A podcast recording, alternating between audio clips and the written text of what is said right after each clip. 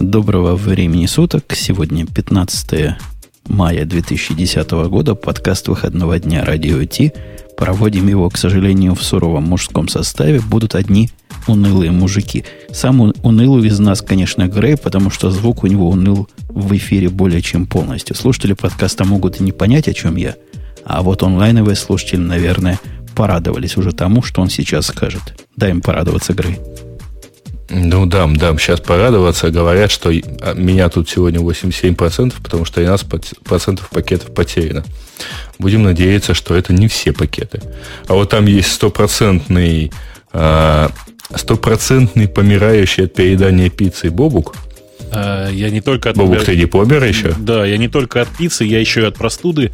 К сожалению, до сих пор простывший, до сих пор какой-то замученный после этой вашей Украины. Э, мясо меня там так и не покормили, приходится доедать пиццы здесь. Э, кто да, еще конечно, не понял? вчерашнее новоселье, конечно, да. вот совершенно тут ни при чем. Не, я там не ел и не пил, я, понимаешь ли, был за рулем.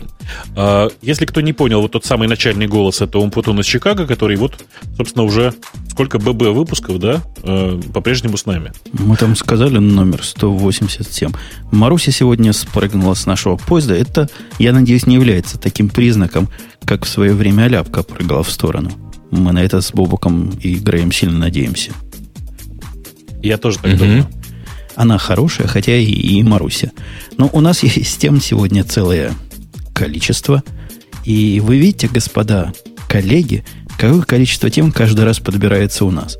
Я как-нибудь в после шоу, напомните мне, расскажу о новых технологиях по подбору тем, которые чуть ли не автоматически мне темы подбирают, и одним движением глаза, морганием правого глаза тема добавляется в нужное место.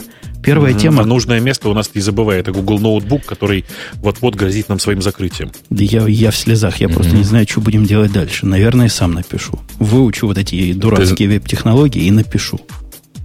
Ты знаешь, ты лучше придумай, как нам одним движением глаза эти потом N десятков тем разобрать. А не надо разбирать. В последнее время, по-моему, не больше десятка успеваем. Ну, вот выбор. Нам главное выбор.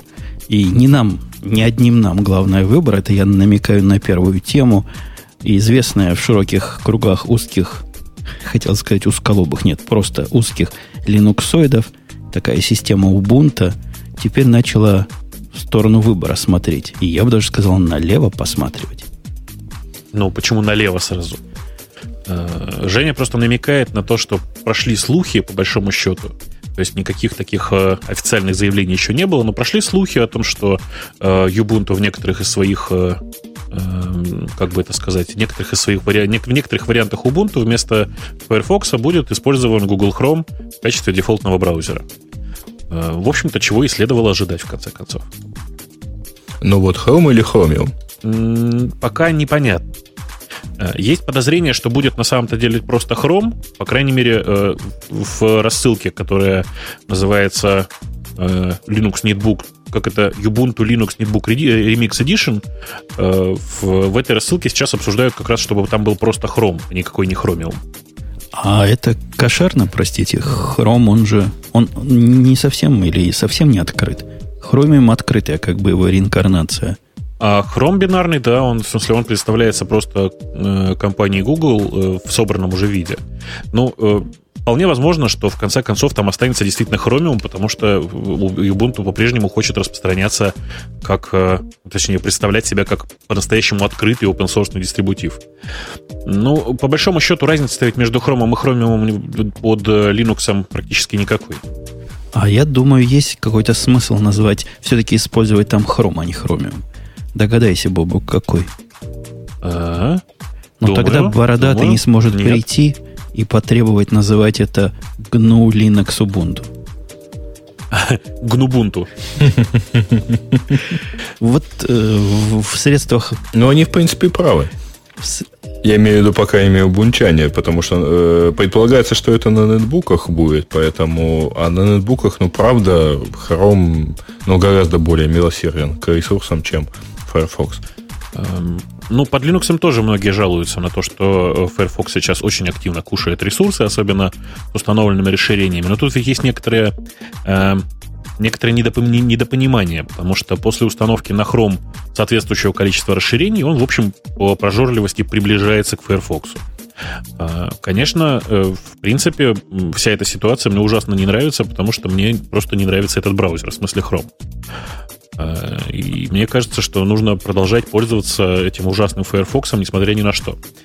А, но кажется, что меня, в общем, ребята в Ubuntu, не в Ubuntu не послушают и будут потихонечку действительно мигрировать на Chrome, тем более, что а, есть у меня подозрение, что они надеются на какие-то донейшены со стороны э, компаний-производителя Chrome. То есть горькая судьба Mozilla их еще ничему не научит. Да. Но согласитесь, вот, Бобоку, тебе – Согласись, Бобук, что Firefox как-то, мне кажется, второй раз на те же грабли наступает. Ты помнишь Mozilla, как наступило, когда оно было как Симанки, потом оно Симанки начало называться. Вот этот чудовищный комбайн все в одном да, стал да. монструозный, тяжел, тяжеловесный, только у дела особых продвинутых фанатов. Firefox таким же становится. С, каждой, с каждым разом все более такой же и такой же. А тут Google, тут Google Chrome красивенький, легонький. И, ну, не грузит он так. Ну, не скажи.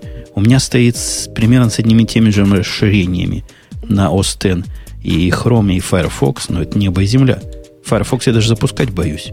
Ты знаешь, это очень сильно зависит от паттерна использования. Если ты используешь браузеры, браузеры так же, как я, э, то есть у тебя там открыто по, не знаю, по 200 вкладок, то э, Firefox тормозит меньше, чем Chrome. Не-не-не, я нормально. У, ну, меня, у меня 7, 8, 10, может, вкладок. Сколько на экран влазит, столько и открыто. Сколько на экран влазит? Ну, э, давайте честно скажем, что те, кто э, потенциальная аудитория вот этого самого Chrome, то есть пользователи Ubuntu на нетбуках, их вообще-то нормальными назвать сложно. Нет, я с тобой не могу согласиться, прости. То, что у тебя ни разу не получилось поставить Ubuntu, мне кажется, это скорее твоя недоработка, чем ребята из Ubuntu. Э, если... Не-не-не, я не про то. Я про то, что, вообще говоря, большинство э, нетбуков, даже, больш, даже нетбуков, они все-таки в итоге живут там на XP или на, на Windows 7. Но я не видел таких аналитических отчетов, прости. Э, вот, но то, что по умолчанию большая часть нетбуков сейчас не с Linux предустанавливается, это правда. Слушайте, а, ну вот, и я по а вам не кажется, господа соведущие, что это как раз хороший вопрос спросить нашу аудиторию? Потому что религиозная война, что может быть милее и интереснее? Мы-то о религии тут говорим. Firefox это религия. Хром становится как третьей мировой религией. Какая у нас вторая? Слушай, а почему не Вторая у нас Е8. Почему не опера? Ты знаешь, я всем тут рассказываю, в Екатеринбурге в совершенно неудачном месте попытают, э, сейчас э, религиозные власти пытаются э, начать строительство церкви.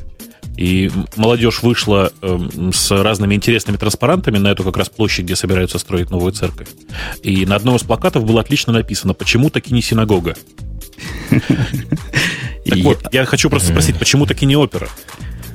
Э, ты вообще о тяжелом говоришь. Если мы начнем оперу еще в эту, в эту двойку, то наш дуализм превратится в нескончаемый флейм.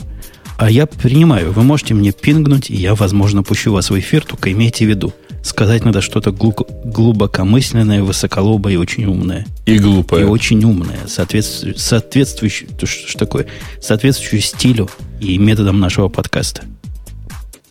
Ага. Я вот перетащил поближе к, э, собственно, к вот к этой теме. Мне показалось, что мы как раз очень неплохо выходим, раз уж начали с браузеров. Очень неплохо выходим на следующее. Ну, э, Видите ли вы ее? Давай, давай несчастным нашим слушателям дадим э, повод и возможность проявить себя и хоть попробовать хоть немножко, так сказать, поучаствовать в шоу. Вообще, вся эта история с браузерной войной... Я думал, вы голосовалку да? запустите. Даже не вроде хотел как раз людей пустить в, в эфир. Ага. Ну -ну. Что-то я хотел... А, я хотел сказать, что вообще вся эта браузерная война сейчас, похоже, выходит на новый уровень. И, как ни странно, в отстающих оказывается Internet Explorer. Потому что, ну, э, ребята пытаются из последних сил, но мы же все знаем, да, что в ближайший год нового Internet Explorer не будет. А новый Firefox будет, в общем, в ближайший год вполне себе, и он, его прямо сейчас можно собрать и потрогать. А, новый Chromium будет по-любому, новая Opera будет по-любому. В результате остается что у нас? Ну, в общем, ничего.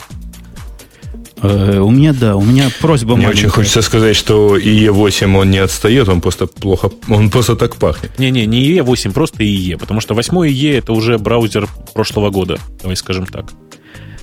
Ну да. Подождите, у меня просьба по введению маленькая. Когда вы связываетесь в скайпе с мыслью, вы не просто мысль высказываете, просто мысли у нас самих много, а высказываете, если вы хотите поговорить. Я не могу просто так отвечать каждому. Я вас ценю и уважаю, но просто не резиновый. И руки мои короткие. Ну что, они пока готовятся, они боятся. Они боятся, они стесняются, я их могу понять. Вот в чатике замечательное предположение, что Е9 не будет, потому что Петю уволили. Ну, в общем, да, за отсутствием пророка религию как-то придумывать плохо.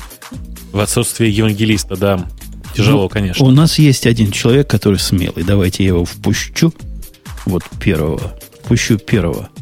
Но боюсь, он нам сейчас флейма наведет, потому что он сказал, что он фанат оперы. Здравствуй, Андрей. Ты фанат?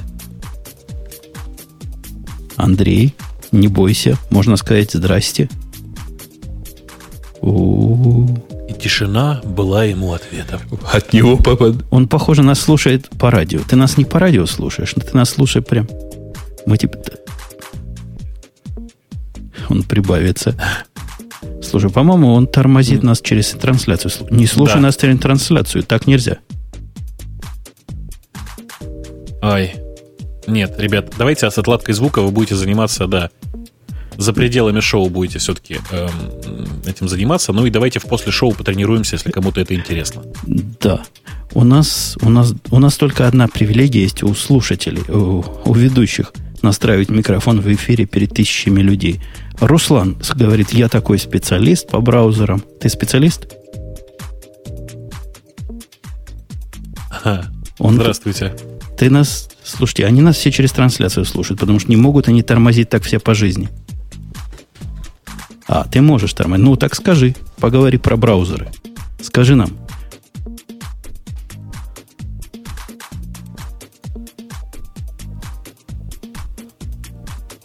Это интересное замечание, да. Ага. Какая?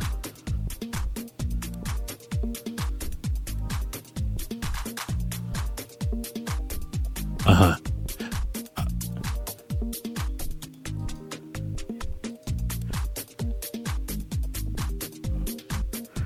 Ага. Они все ведь падают одинаково на страничке, на которой есть флеш.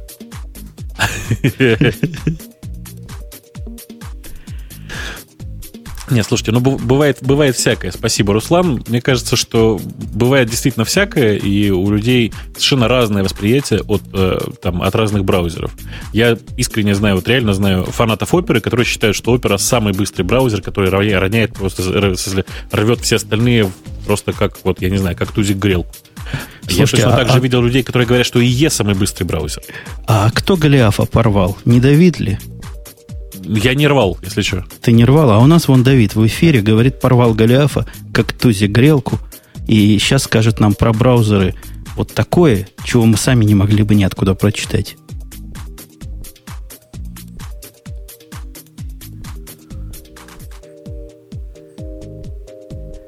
И нравится, нравится, не нравится, спи, моя красавица. Ты нам фактов каких-то дай.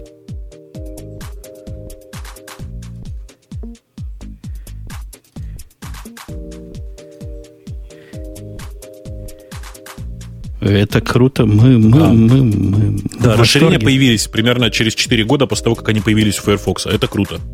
Я согласен. А...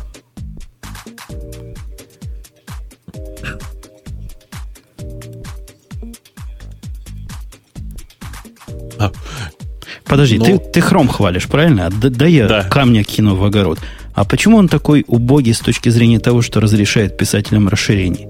Ты видел расширение, которые, например, добавляли нечто в контекстное меню? Расширение, которое позволило бы Evernet пользоваться нормально, так как мы пользуемся ну, в Firefox, даже, даже в Safari, при всей ее закрытости. А в Chrome этого нет. Это же позор какой-то.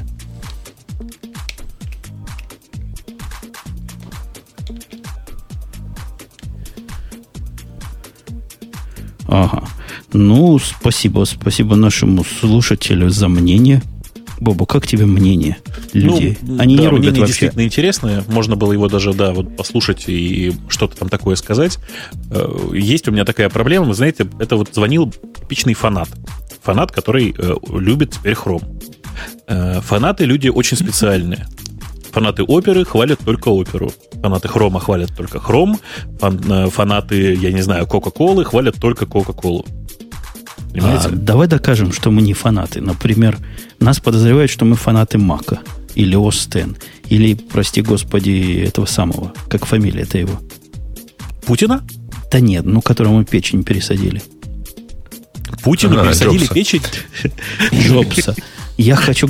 Поезд Путина пересадили печень Джобса? Позвольте я гадость. Впрысну гадости. Вы знаете, вы знаете компания, компания Apple, которая полностью контролирует рынок. Рынок, во всяком случае, iPad, программ для iPad через них проходит, правильно? Да. И я еще ну, могу да. понять, когда какая-то левая программа, которую, кстати, о левых программах сам себя перебью. Я зашел в Apple Store недавно.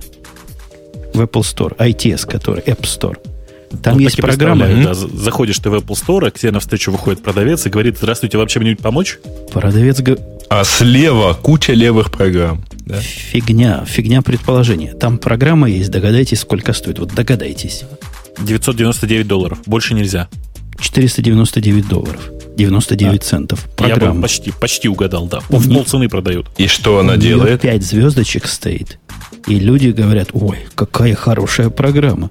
Я, у меня там та же система, вы знаете, как в iPad. Если один раз пароль ввел, потом его не выключил, нажмешь buy, и все, и bye-bye. И так, нечаянно купил, да? Не, не купил, но у меня рука дрожала. Я там рядом, рядом пальцем водил. Программа для того, чтобы смотреть свои X-ray, зубные и, и всякие другие зубные штуки делать, видимо, в зубной клинике в, какой-то, в какой-то специальном окружении. Ну, представьте, ну, цена. Это, это, подожди, то есть как вот ты запускаешь, и оно у тебя, ну, вы же понимаете, зубы для меня теперь больное. Ты... То есть, наоборот, святое. Ты ведь не думаешь, что я ее купил?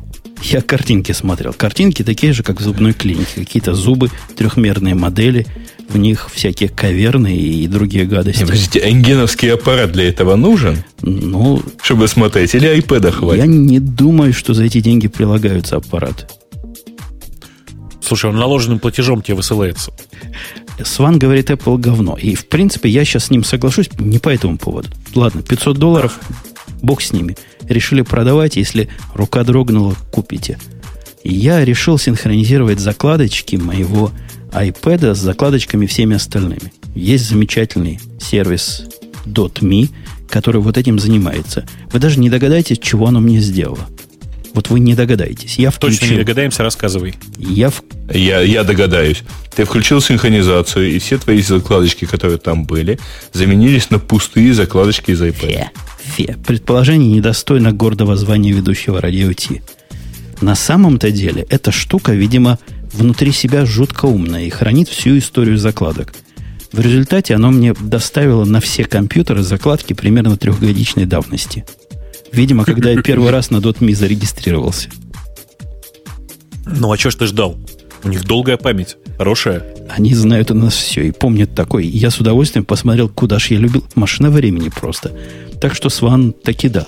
И мы, мы не совсем фанаты, как оказывается. Это, видимо, что-то есть, что-то есть в этом общее, когда совсем недавно, по-моему, где-то там в начале года, э, Google выпустил э, e-mail uploader для Mac. Ну, знаете, такую штуку, которая позволяет там в Google Apps, например, загрузить архив своей почты. Вот. Там была совершенно замечательная вещь. Потому что э, все то, что я попытался загрузить, а можете себе представить, я думаю, ну, наконец-таки есть способ хранить на Gmail всю мою почту там с 2001 года. Вот. И только потом я понял, что вся эта почта с 2001 года, она теперь считается новой. И она пошла по всем правилам пересылки. Она поехала на один аккаунт пересылаться, на BlackBerry выгружаться и так далее. Представляете, да, мое счастье? Представляем. Бобук, а ты помнишь, что во времена, когда мы с тобой подкастерской деятельностью начинали заниматься, моя была совершенно замечательная теория, что надо говорить в микрофон так, ну, чтобы не попать, избегать слова, в которых нет буквы «П». Да, я помню, ты долго тренировался, не только «П». Любые взрывные согласные ты, ты учился не произносить. Чтобы Прям слова таки... даже выбирал. Да, чтобы слов таких не было. Это я к чему, Грей, говорю.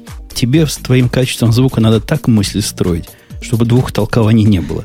Желательно тремя словами. Чтобы каждый из них глагол, и будешь глаголить этими глаголами. Тогда мы точнее поймем, чего ты пытаешься сказать. Ага. Ну, попробуем. Вот, ну, было лишнее. Попробую, сделаю, будет. Был бы правильный ответ в этом случае. Ну что, у нас Firefox 4 на очереди. О планах его развития расскажет нам известнейший ведущий эротического подкаста 18 плюс Бобук. Неужели Маринка? А, прости.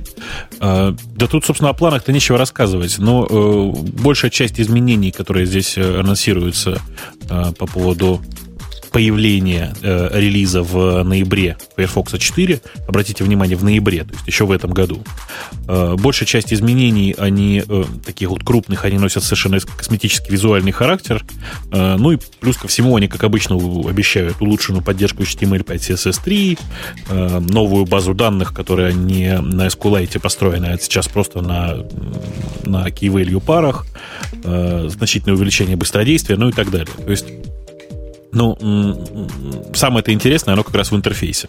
И судя по интерфейсу, ребята конкретно гонятся за интерфейсом хрома. Обратите внимание. И я смотрю на интерфейс, как-то он не выглядит не особо простым. Они его не упрощают. А, а разве у хрома не главная простота? Да нет, с чего бы вдруг? У хрома главное это быть не таким, как... Хорошо, ладно, прости. Чужим, чужим среди своих. Да, у Хрома главная задача была очень простая, сделать так, чтобы э, интерфейс его был э, миним, минималистичным, таким, чтобы понравиться гикам. Ну, в принципе, все удалось, мне кажется. Там у них будет новый менеджер управления паролями. А чем старый плохой? Я не знаю, мне старый весь, в общем, устраивал 100% почти. Ссылочка на избранные сайты. Ну, то есть, как это называется, это рулеточка, которая у нас у всех уже есть и в Safari, и в Chrome. Вот у них тоже будет, так что готовьтесь. Э, тулбары. Вот тулбары, которые кастомные можно добавлять, то есть улучшение возможности вот работы с этими кастомными тулбарами, я бы за это убивал. Яндекс убивал, Google бы убивал, и Firefox бы убивал, который разрешает тулбары чужие устанавливать. Почему? Ну, потому что лишнее это. Ну, потому что ну, вот... Ну, и... что значит лишнее? Знаешь, с этой точки зрения нужно запретить вообще всем операционным системам устанавливать дополнительный софт, потому что все лишнее. А это очень хорошая идея, кстати. Вот Apple в эту сторону двигается. Ну, да, да. Двигается в направлении полного конца. У нас, Грей, попробуй через 3G, 3G подключиться. Будет у нас просто тест в прямом эфире. Лучше ли 3G, чем выделенный 100-мегабитный канал? Ну, мне кажется, 3G сильно лучше, чем все остальное G, потому что ну, сейчас у него совершенно был ужасный, конечно, провайдер. Эм, просто так, такое количество потерянных пакетов это что-то. Звучало Давай, э, просто как 1G, то есть одно G. Да. Да, как просто сплошное.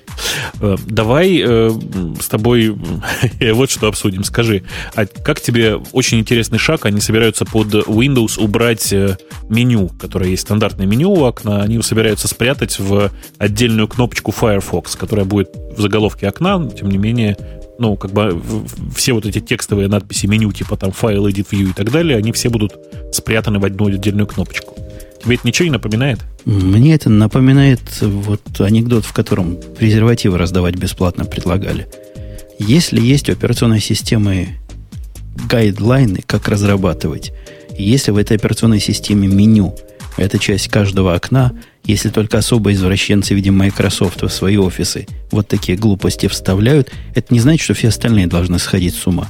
Я бы руки отрывал делать программу, которая будет выглядеть как не все остальное, но как офис там 2010 или 2008, и я не, мужики негодуют.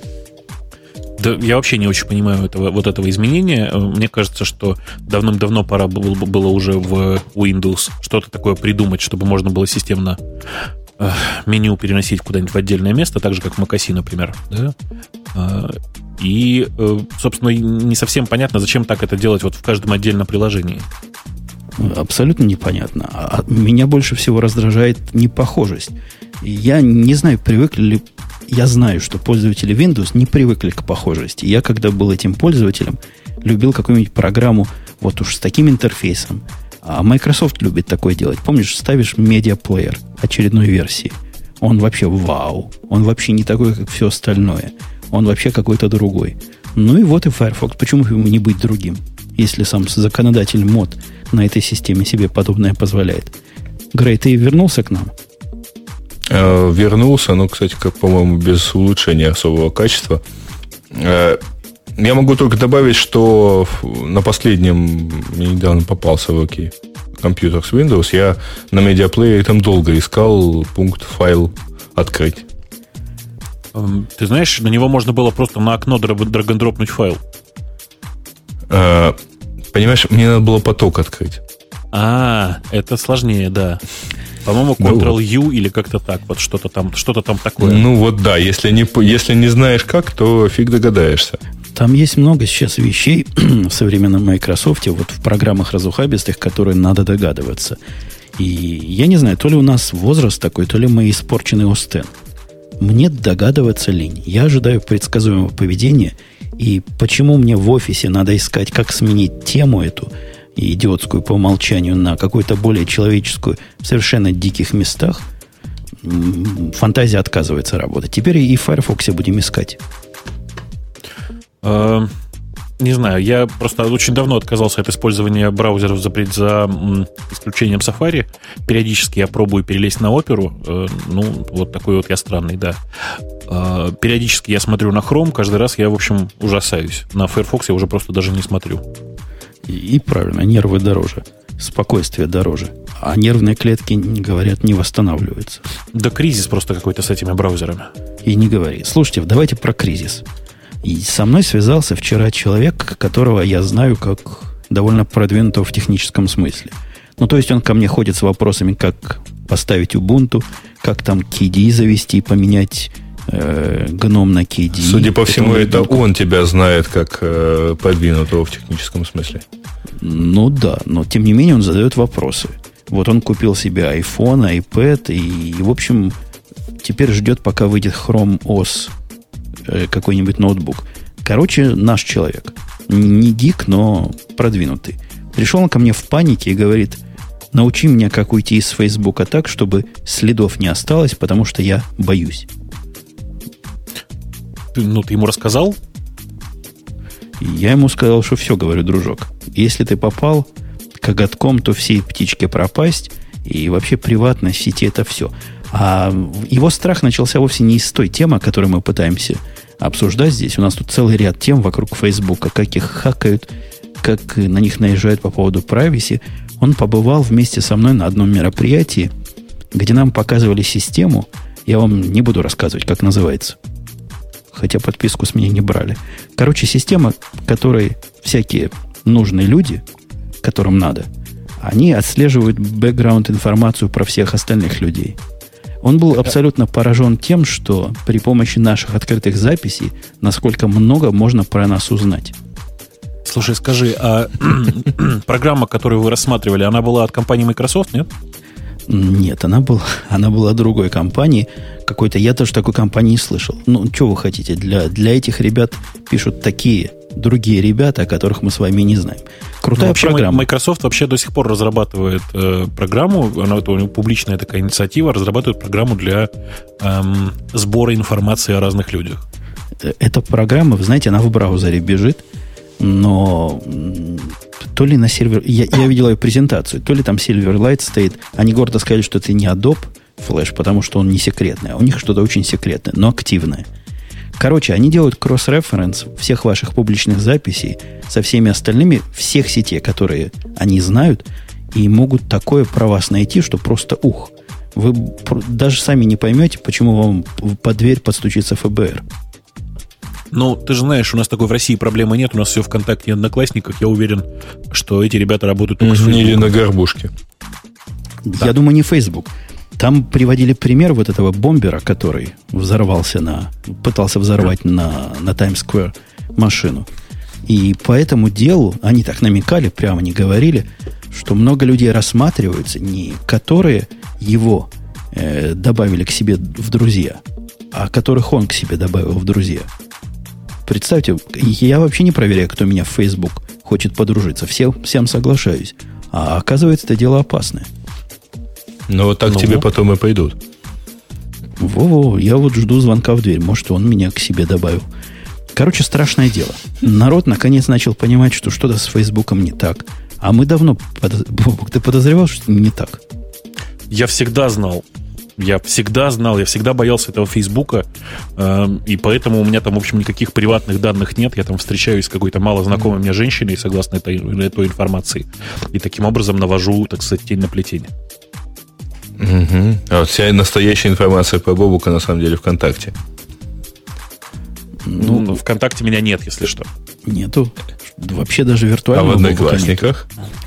А, а в Одноклассниках... Гриш, ты знаешь, я тут... Э, мне тут попалось, mm-hmm. попался анонс книги, называется «Суперфэкономика». А, такая, ну, типа хакерский обзор э, мировой экономики. И там они публи- опубликовали несколько как бы открытых, э, несколько глав, э, ну, как бы, чтобы заинтересовать. И одна из глав называется так, почему террористам э, надо покупать страховки. Ну, так. фишка как раз в том, что э, как, как-то вот до, достаточно стандартно, мол, если ты собираешься совершить террористический акт, а, то вообще-то э, какой смысл покупать страховку? Ведь э, страховые компании не выплатят после твоей гибели а страховую сумму, потому что у них есть такой пункт. Это считается либо там покончить жизнь самоубийством, либо еще что-то. Так вот, по, по тому факту, что ты отказываешься покупать страховку, в тебе можно заподозрить террориста. Так что ты это брось на самом деле. Надо пользоваться Фейсбуком, а то заподозрят. Я э, пользуюсь Фейсбуком. Это, кстати, хороший довод. А еще, знаете, ко мне пришел другой человек, который не рубит вообще. И он говорит, что у него вдруг из э, ссыл, не ссылок, он там, там лайки всякие есть. Вы в курсе в Фейсбуке? Там любишь ну, конечно, то, любишь да. не то. Так вот он ну, говорит... Собственно, после их ввода и началась вся эта фигня. Он вообще не в курсе всех этих проблем, но в гневе пришел и спрашивал, кому жаловаться. В Конгресс ли, либо президенту, либо председателю управления. Говорит, ввел в лайках там фильм, который он любит. В результате его прилинковали каким-то странным сайтом, где детям до 30 лет лучше не заходить. Вот по информации о том, чего он любит. И у него прямо в профиле в его публичном появились ссылки на то, чего он никогда в жизни не ставил. Короче, со всех сторон Facebook плюют, и злые языки говорят, что у него кризис. Mm. У Фейсбука. У Фейсбука кризис. кризис. А хакеры это поддерживают. Вы видали эту новость? Их одного из директоров хакнули как маленького. Ну, ну, в действительности не хакнули как маленького, а просто им продемонстр... либо на нем продемонстрировали, либо он случайно оказался одной из жертв. Там была дыра, которая позволяла читать э, ну, личные сообщения. По-моему, это называется и хакнули как маленького. То есть какой-то позор. Ну, ты же понимаешь, у него нет какого-то там... А, его аккаунт не лежит в какой-нибудь там особом железном ящике и так далее. То есть, скорее всего, он все-таки точно такой же, как и у всех остальных. Такой же лох, как все остальные. А видали? Я, по-моему, ну, это типа, не вставил сюда в а, тему. Э, там самое интересное, похоже, у него что-то увели фишингом. Да, да, тут так Так что да, все-таки, все-таки он такой же лох, как остальные, да. Бобук, а ты видал сообщение вот этого одного из фаундеров или самого фаундера Фейсбука из его детства? Копнули и сообщение нашли в студенческой сети. Нет. Ну, там кру- написал? крутая история. По-моему, по-моему, даже Вашингтон Пост об этом писал. Кто-то из таких нетехнических изданий. Э- чатик был его и какого-то его одногруппника в колледже. И он говорит одногруппнику, у меня тут есть список из четырех тысяч имейлов – и всяких учетных записей буквально всех наших соучеников. Давайте чего-нибудь с ними... Хочешь, я что-нибудь для тебя с ними сделаю? Какую-нибудь информацию разошлю? Тут говорит, ой, а как ты их всех получил? Он говорит, да не лохи просто. Они сами у меня зарегистрировались и сами все эти данные про себя оставили. Это было хорошо, конечно, да. А что, кстати говоря, у нас там 250 человек зарегистрировались на Артиконь. Да, они лохи, они e-mail оставили. Давайте им что-нибудь зашлем. Собственно, мы, мы ссылали информацию о том, где это будет проходить и как, но, может быть, что-нибудь еще зашлем.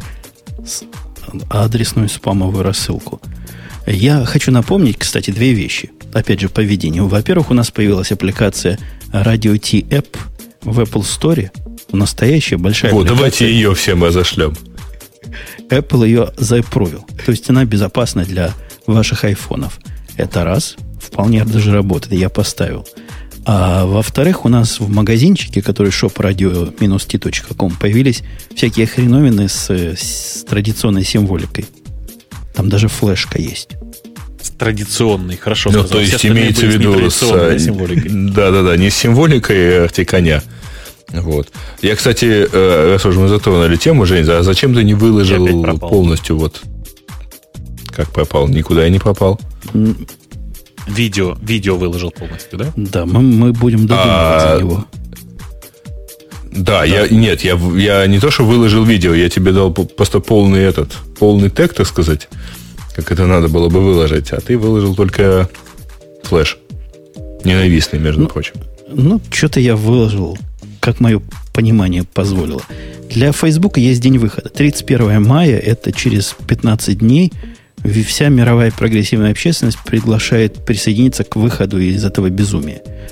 Присоединимся ли мы, коллега Бобук? А, ну, здесь мне сложно присоединиться, я могу удалиться, но мне гораздо больше нравится инициатива, которую в свое время делал Бургер Кинг. Ты знаешь, да? Нет. Нет? Нет. Расфренди пять друзей и получи бургер в Бургер Кинге. В Фейсбуке расфрендить? Да, в Фейсбуке, в Фейсбуке. А это чего было так, года слушайте. полтора, что ли, назад. Но они проверяли, насколько ценны э, друзья в Фейсбуке. И доказывали, что бургер в Бургер Кинге сильно дороже, чем какие-то пять лишних друзей в Фейсбуке. Ой, я, я бы ну, в действительности это... Ага, так, и все замолчали. В действительности это речь о том, что да, то есть с 1 мая предполагается всем выйти. Мне это очень сильно напоминает акцию «Давайте в какой-то там, какой-то из дней ничего не будем писать в ЖЖ» в знак протеста.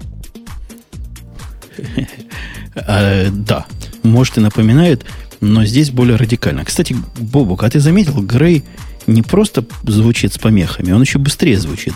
Его как-то... Не, не, там, там очень прикольно. У него периодически возникают паузы, то есть, когда пакетики к нам не долетают. А потом они быстро-быстро-быстро прилетают к нам, и Грей начинает говорить примерно с моей скоростью. Это очень трогательно и увлекательно. Поприкалывайтесь тоже, дорогие наши слушатели. Вот мне удивительно, Может, я просто быстрее начал говорить? Не мог, ты не мог этого сделать. Меня удивляет, почему на тему Фейсбука, на тему какого-то Firefox против э, Хрома, что, в общем-то, и сказать нечего нормальному гику, всем, все сказали. А на тему Фейсбука никто. Мол, тишина. Слушатели молчат, и нечего им сказать. Неужели они все настолько ВКонтакте сидят, что про Фейсбук вообще не слыхали? Ну, ты, ты просто прямо поставил меня в тупик. Я думаю, что они не только ВКонтакте сидят. И про Фейсбук наверняка слыхали. А вы, вы видали, что ВКонтакте теперь впереди планеты всей, переходя на другую тему? У них теперь вот то видео, которое не всем стоит смотреть, даже сильно, сильной нервной системы, а слабонервным вообще лучше не подходить. Теперь можно смотреть и в HTML5. Э, ты знаешь, это очень забавно, потому что Facebook это сделал примерно за две недели до того, как. Подождите, а в Фейсбуке тоже, тоже такое бывает? В Фейсбуке тоже есть видео, и Facebook гордо, гордо заявил, что они а, сконвертировали все свое видео в HTML5 буквально вот две или три недели назад. Слушайте, а можно я задам ну, Facebook, У Фейсбука, похоже, меньше видео. Провокационный да. вопрос. А вот э, ВКонтакте видео с Фейсбука имплементацию украла, как все остальное, позаимствовала, как все остальное, или они сами смогли? Нет, никакой связи вообще. То есть никакой связи, наоборот, их Facebook любит, как рассказывал кто-то из вконтактовских представителей. Да, да, да, да, примерно так все и обстоит. Я тут еще услышал замечательную новость о том, что э, главным за порно в нашей стране назначен один из владельцев ВКонтакте. Э, поэтому я еще, еще, еще вдвойне больше люблю теперь видео на видеохосте ВКонтакте. Ну вот ВКонтакте... Ты какое порно имеешь в виду? А ты на ВКонтакте давно видео смотрел? А, я там, понял. извиняюсь, сегодня его вообще первый раз увидел, вот прочитав нашу новость. То есть я знал, что там, в общем-то, никаким торрентом не снилось. Снилось, снилось. Но примерно в том же размере. Торренты нервно, нервно отдыхают. Значит, я предлагаю переименовать инициативу «Всем выйти из Фейсбука». А, предлагаю поменять, поменять ее на «Всем выйти из Контакта и Одноклассниках» 31 мая. Но ты знаешь... Э, и ничего не писать опыт, ЖЖ. Да, вспоминая опыт инициативы «Не пишите ничего в ЖЖ такого-то числа», мы на своих радарах никакого уменьшения активности в ЖЖ не заметили. Ну, там, похоже, получилось так. Те немногие, которые согласились ничего не писать в ЖЖ, были с лихвой компенсированы теми, кто писал про то, что эти немногие ничего не хотят писать в ЖЖ. А при было очень смешно. Э, кстати, очень смешно вот уже сейчас развивается, потому что там, по-моему, за два дня в группе «Давайте все выйдем из Фейсбука в 31 э, числа» по всему миру собралось 68 человек. Эм, 68 а. человек. Или 68 тысяч человек. Э, или 68 Нет, миллионов. человек. 68 60... человек. А 68 человек это То хорошо, есть где-то да? там 68 10-миллионных. Вот. Ну что, как-то так. Хорошая доля. Или 100 миллионов. Слушайте, у, у меня есть хорошая новость. А то мы все о грустном да о грустном. Я знаю Боба как человека, который ненавидит глянцевые дисплеи. Да. И я знаю, что среди наших слушателей есть тоже такие отщепенцы, которые ненавидят глянцевый дисплей. Ну, так как я наш слушатель, я по-любому готов поставить все что, на то, что есть такие слушатели, которые не любят глянцевый дисплей. А вот я тебе позволь задам вопрос прямой. У нас а. про деньги не принято разговаривать, но я тебя спрошу, сколько бы ты выложил за то, чтобы твоему iPad сделали матовый дисплей? Э, да я сам могу шкуркой. То есть ты отказываешься платить? Ну, дисплей матовый. Да, вот он ненавидит и платить от... То есть я, я продолжу Кстати, да, на iPad он не так мешает. Я продолжу дальше вопрос. А если тебе предложили бы совершенно э, шикарный прибор, который с матовым дисплеем, такой же, как iPad. В самом деле iPad выглядит как iPad, но с матовым дисплеем всего за 190 тысяч долларов США. Неужели бы ты отказался? Ну, если бы он был с золотым напылением и весь обсыпанный стразами от Сваровски, то, в принципе, я думаю, я бы его загнал э, чуть дороже, чем 190 тысяч. Поэтому, в принципе, приносите. Я примерно даже представляю, кому. Лавале точно взяла. Почему У столько денег нет, я надеюсь. Почему с напылением? У него корпус из золота сделан. Насколько я понимаю, речь идет о том, что iPad Super Edition вышел. Он золотой. У него там спи- спинка золотая. И экран потерли наждачкой уже, кому надо. Слушай, и этот Supreme Edition, он правда золотой? Представляешь, сколько он весит? Я, да, я, я с трудом представляю. Весит, наверное, серьезно. Но ты понимаешь, ты заплатил 200 тысяч долларов практически, и сразу чувствуешь, что маешь вещь в руках. И? А представляете, да, вот э, о чем столь, представляете, традиционный вопрос, да, фанатов. О чем он столько стоит? Он что там, золотой? Вот да. Золотой. Я с трудом нашел вот, это, вот этот главный факт, что он матовый. То есть, что меня может подтолкнуть на покупку. Все про золото да про золото. А на самом деле он матовый. И вот это стоит 190 тысяч долларов, потому что наждачкой такой так, мелкой или пескоструйкой. Чем интересно его матель? Я думаю, стекло просто поменяли. Я думаю, что, конечно, поменяли. А, ты хаммер уже продал? Не хватит. Даже, даже трех хаммеров не хватит на вот такой прибор. Но это из, из, из э, раздела очевидно и невероятно. Удивительно, почему там бриллиантиков сзади нет, действительно. Да, а они яблочко? будут. Яб, яблочко, да, яблочко блестит, блестит чем-то. Но не сказано ни про стразики, ни про что, только золото города упоминается во всех сообщениях. У нас была тема такая, я смотрю, которую вряд ли мы без Пети тронем. Потому что что за САС рынок, который вырос на 50%, я, я вообще этот рынок не представляю, поэтому будем ждать специалиста. Согласны? Согласен, специалист да, придет конечно. и расскажет. Да, давайте. Может, к тому э, времени он упадет. Следующий у нас идет череда падений. Во-первых, Amazon упал. Скорее, столб упал на Amazon. Не, мне, мне кажется, что это не первый столб, который упал на Amazon. Э, на самом деле, ну, историю заглавить нужно было так. Э, Amazon Elastic Cloud 2 за последнюю неделю упал, э, падал 5 раз. По самым нелепым оправданиям. Самое клевое оправдание, последнее, конечно же. Э, они утверждают, что на линию электропередач упал столб, точнее не так. Автомобиль врезался в столб, повредил линию электропередач, и в результате э, упал один из дата-центров Амазона. Ну, не-не-не, не, даже там не и, и, и, так не, и так не так. Дело в том, что столб упал и замкнул что-то э, так, что вырубилась защита от заземления в дата-центре. От чего дата-центр лег?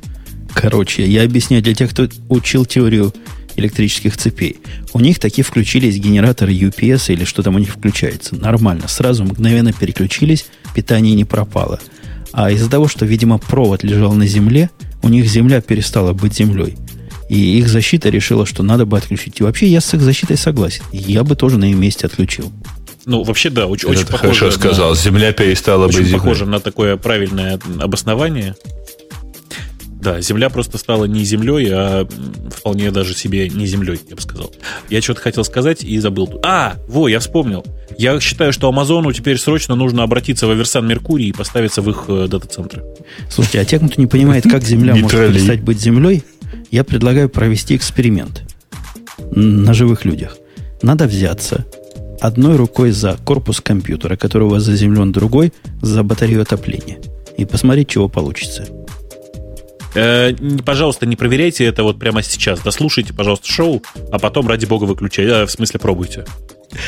Э, у нас более, более странное падение есть, которое на Хабре сказано. Вообще, в многих местах меня, меня это лично удивляет. Смелость, которым люди делают выводы на основе информации, которую они не знают, о том, что программа автоматического трейдинга устроили Армагеддон на бирже. О, расскажи. Ты это знаешь из первых рук. И ты им мешал это делать? Ну, я неделю пытался спасти результаты. Я вам много сказать не могу. По ряду целых причин. Ну, представь, Бобук, если бы мировые поисковики сразу упали бы. Все сразу. Ну, Там... я догадываюсь, да. Но ты расскажи, что ты можешь рассказать. А я могу рассказать, что не верьте тому, что вам пишут. Когда вам пишут, что автоматическая система выполнения торгов сбросила биржу на 8 или 9 процентов, и некоторые производители упали на от 100 долларов до 8 центов, имейте в виду, вам морочит голову.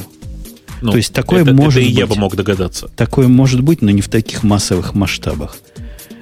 Тут, тут не так все просто и, и совсем не так прямо, и совершенно не зря есть комиссия. Я не уверен, что результаты работы этой комиссии откроют которые исследуют все эти проблемы. Системы контроля как автоматического, так и человеческого там настолько суровы, что вы себе с трудом можете их представить. То, что эти системы пропустят вот такие колебания, но это, это с такими предположениями в детский сад.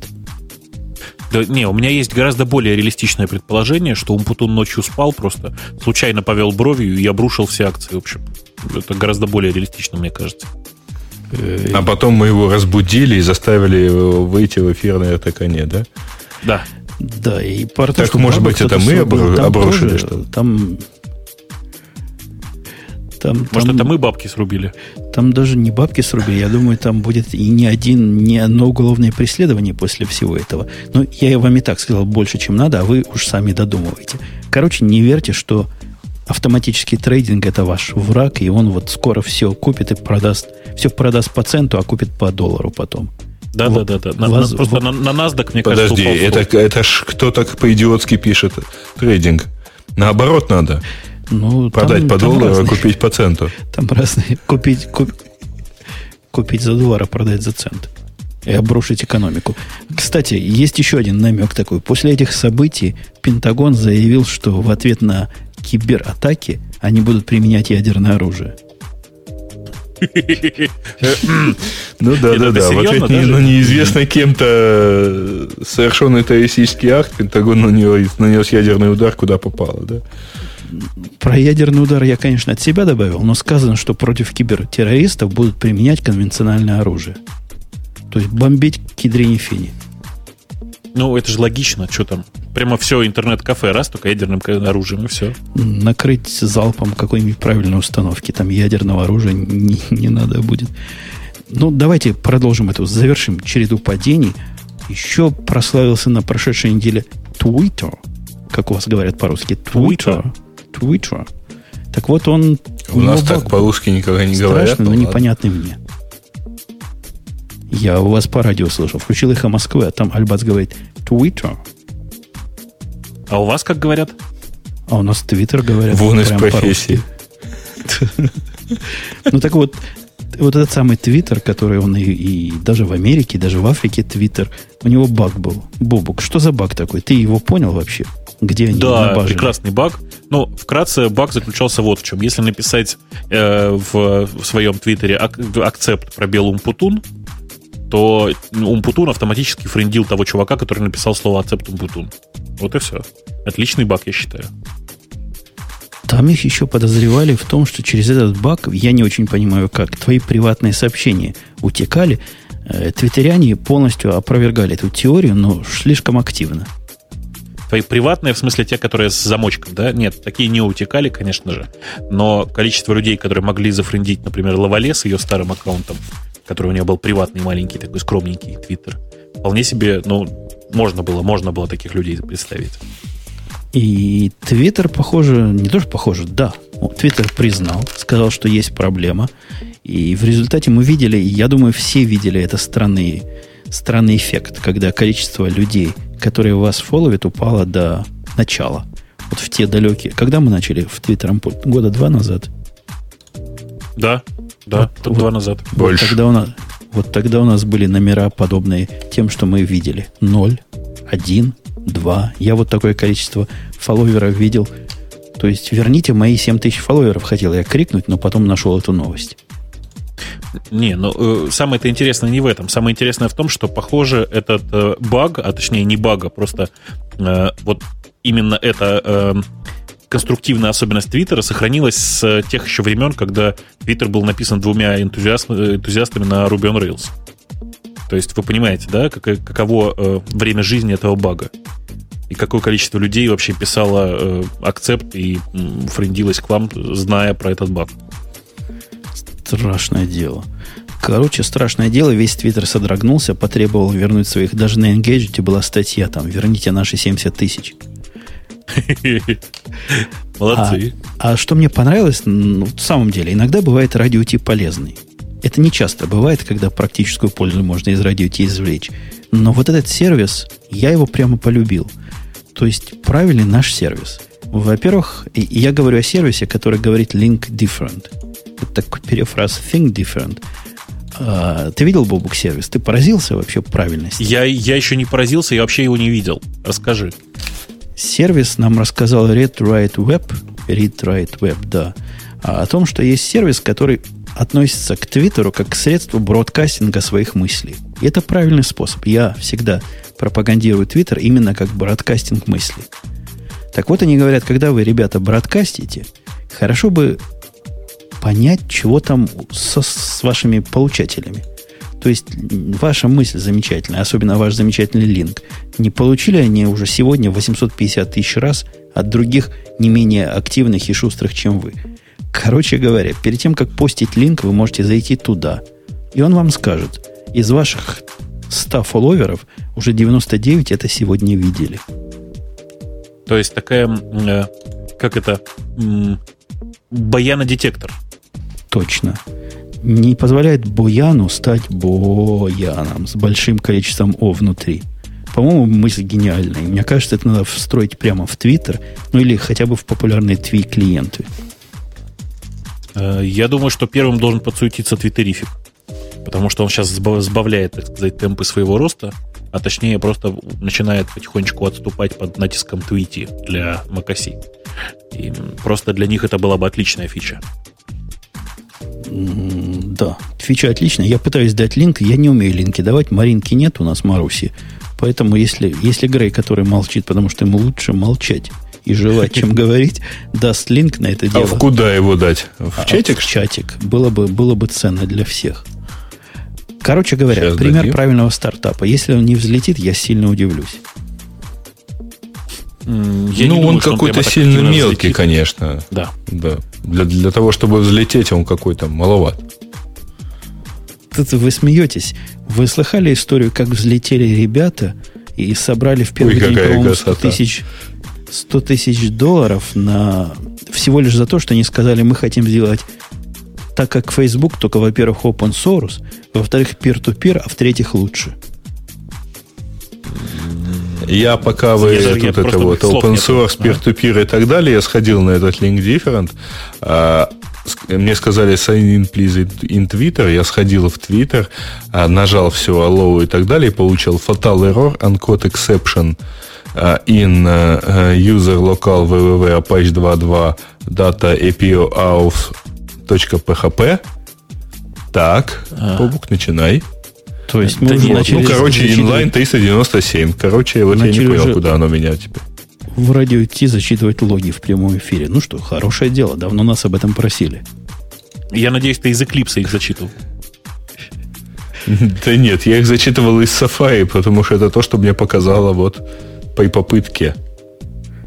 А, О, кстати, и еще кто-то получил, и еще кто-то получил. У всех кстати, получился Error. Спасибо всем. А надо ставить Так Nginx, что и будет программинг different. Увидите 503 от Nginx вместо вот этого длинного сообщения.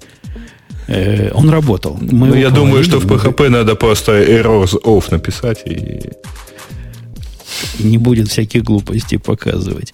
Ладно, давайте о, о гордом поговорим. Я думаю, у Боба как гордость выпирает, и поэтому он готовится. Он много молчал сегодня. Поэтому он готовился. сидит неровно, да? Видимо, готовился сказать, насколько он горд русскоязычными доменами. А что ими гордиться? Ну, давно же мы в этом Почему вы о них говорите во множественном числе? Не, ну, почему? Что? Их больше, чем один уже. А сколько? Их два. Ну, как минимум два. А можно ли нам завести радио? Ну, там, короче, работает президент.рф и ник, по-моему, .рф, да? Я предлагаю завести вот радио по-русски минус t. Какой там положено? рф, ру, USA. .rf. .rf. Э, понимаешь, какое дело? Да, там нужно, нам нужно тогда будет зарегистрировать торговую марку радио минус T. А подожди, а, а простым смертным на русском языке не положено регистрироваться? Пока не положено. Пока только тем, у кого есть торговые марки. О, говорят нам слушатели, оно дорого. Ну так, сбросимся. Да не мы сбросимся, а слушатели сбросятся. Я это имел в виду, сбросятся, если хотят видеть наше название за корючками у себя в браузере. А, что-то я хотел продолжить. А, я хотел вот что сказать. Слушайте, ну вообще э, сама эпопея с локальными э, доменами, она очень увлекательна, и сейчас это гораздо интереснее не то, что запустили локальные домены, э, которые вот там президент РФ, а то, что в рамках этой же программы хотят отказаться от символа собака. Ты читал, да? Я вообще только название прочитал и, и дальше не пошел. Мне показалось это бредом. А вместо собака чего будет? Какая у нас православная ну, собака? Ну вот думаю, чего? Наверное, номер. Нет, э, номер, от номера уже отказались. Последние, э, там, последние идеи, которые я читал, были использовать маленькую буквочку «Б» русскую. Собака «Б». То есть я, я не очень понимаю... Ну, видимо, слово «сука» есть... Ну, логика есть. Собака – это сука, а сука – это «Б». Нет, это разные слова. А почему букву «Ю» не использовать? Лучше ее сразу. Конечно. Или вот это и с точкой украинская. У кого нет украинской клавиатуры, пусть тот идет лесом. Это типа в рамках примирения России и Украины, да? да? Точно, в рамках примирения и завершения окончательного газовых войн. Не, ну мне очень понравилась, конечно, логика, почему надо выбрать номер. А вот, с одной стороны, хорошо, э, если выбрать ну, номер. Ну, понятно, ну, почему. Символ да. номера, да. Да, хорошо, потому что его нет в РФЦ, а это означает, что нету такого e-mail адреса, у которого этот номер используется в качестве элемента, ну, в качестве символа. Вот. Но с другой стороны, плохо, что его нет в РФЦ, потому что тогда его придется вводить в качестве такого а, разделителя. А, а что такое? Мне эта логика это, очень понравилась. Он говорит Бобук РПЦ, Российская Православная Церковь? Не, он, э, RFC он говорит, RFC. А, я не сразу просто понял. Мы же про православие начали. Начали про православие, а упокой. Кстати, не равен час, придется и что-нибудь православное в этом отношении придумывать. Да, вообще собака это дьявольский знак, просто со стороны видно. Решетка, по-моему, это еще хуже, особенно в стране, где треть, по-моему, сидела, а еще треть родственники тех, кто сидел. Так что надо, надо действительно думать. Ну и надо последняя треть подумать. готовится, да. Э, не, ну треть это ты преувеличиваешь, конечно. Не, не треть. Нет, сильно, сильно поменьше все-таки. Ну ладно, ну большое количество. Ты, ты знаешь кого-нибудь, кто сидел? Да. А ты? Вот, я знаю, у меня буквально по, по Жониной линии вся, все, вся уголовная мафия – а, а среди американцев, кого сидел, ни одного не знаю. Удивительно. Ну, так, сидел, таким образом, две сидеют. Вот от этого выводы и делаются скороспельные. Это хорошо пишут, хорошо пишут чатики, а остальные служили. Что, в общем-то, при- примыкается и присмыкается. Давайте, давайте чего-нибудь переключимся. У меня была вот эта тема, которую я здесь ставил, она ниже тут идет. Графическая такая тема. Про iiView. Я ее специально для Маринки поставил, чтобы она позлобствовала. Но я думаю, и у Бобука хватит слов позлобствовать по поводу вот замечательного настоящее, понимаешь, настоящее кошерное, это уже не православное, а кошерное устройство. Глядя на него, видишь, что было бы с iPad, если бы он был 16 на 9. А, Ты имеешь в виду историю про э, тот самый iView, который 7-дюймовый, да? А, он 10-дюймовый, вру. Э, Это iView, не- он не iView называется, он AI-View называется. Я бы его ой-ой-ой view назвал. Ну, собственно, AI View это очень забавное устройство. Оно э, размером по диагонали экрана ровно такое же, как, как у iPad, но при этом оно с другими пропорциями стор- сторон, соответственно, оно более такое, более выпуклое, то есть более продолговатое и, э, к сожалению, сильно толще, чем э, iPad, судя по картинкам сравнения. Интересно в нем не это. Интересно в нем то, что он, этот девайс работает на Windows 7. То есть это просто полноценная Intel-машина, на которой запускается любой софт, который вам нужен. Все остальное кажется не очень интересным. Э, 2 гигабайта памяти, стандартный Atom N450 процессор, 250 гигов жесткого диска, внимание. То есть это просто совсем обычная такая машина с USB-сокетом и всем, что вам надо. Вообще, эта машина, мне кажется, опять же, навеяна нашими с тобой выпусками, когда, когда мы говорили, надо сделать как iPad, только большой. Вот эти сделали просто iPad iPad, только увеличенный абсолютно пропорционально, наверное, во всех размерностях. То есть Ты он знаешь, пропорционально он по- толще, выше Да. и шире. Мне кажется, что это iPhone 8G. Может быть. Выглядит совершенно жутко.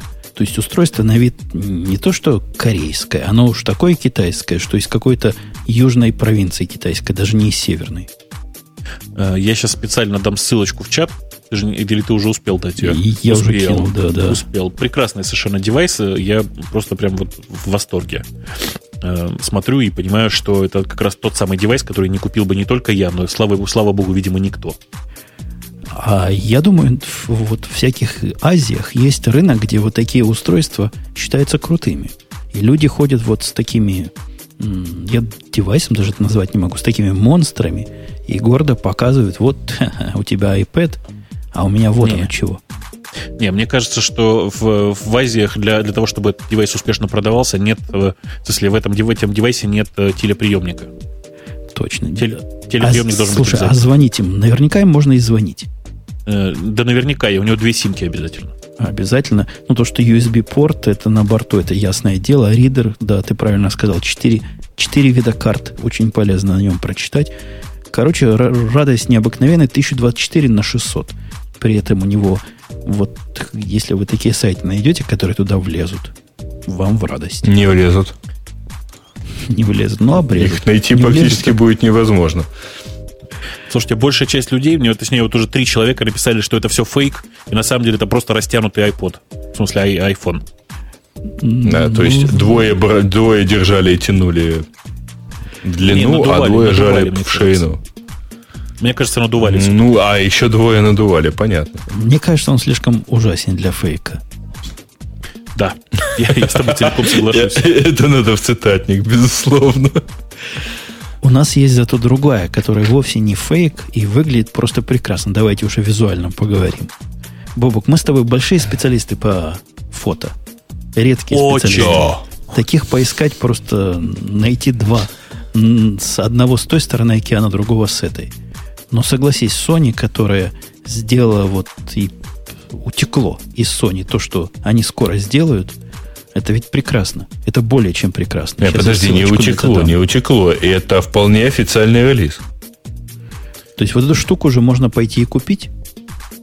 Э, Не совсем, но это была вполне нормальная презентация, насколько я понимаю. По крайней мере, Mobile Review вполне официально про нее писала, без намеков, что это утекло и так далее. Э, Речь, собственно, идет о вау-камере. Называется Next 3. Next 3. Мгм. Ну, и Sony вот NX3, да. Да, Sony NX3, и у него еще есть NX5, большой брат.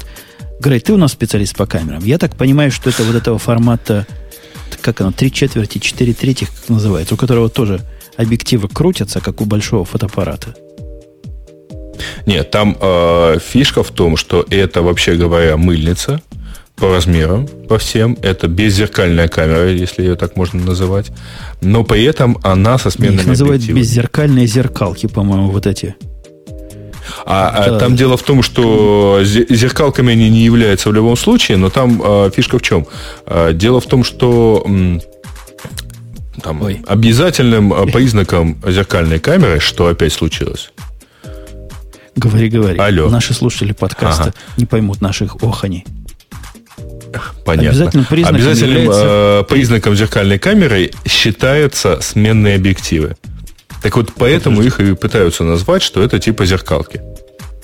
Погодьте, а я думал, вот эта призма, которая там стоит, и идея в том, и... что ты смотришь через... Здесь ты тоже смотришь через объектив, насколько я помню.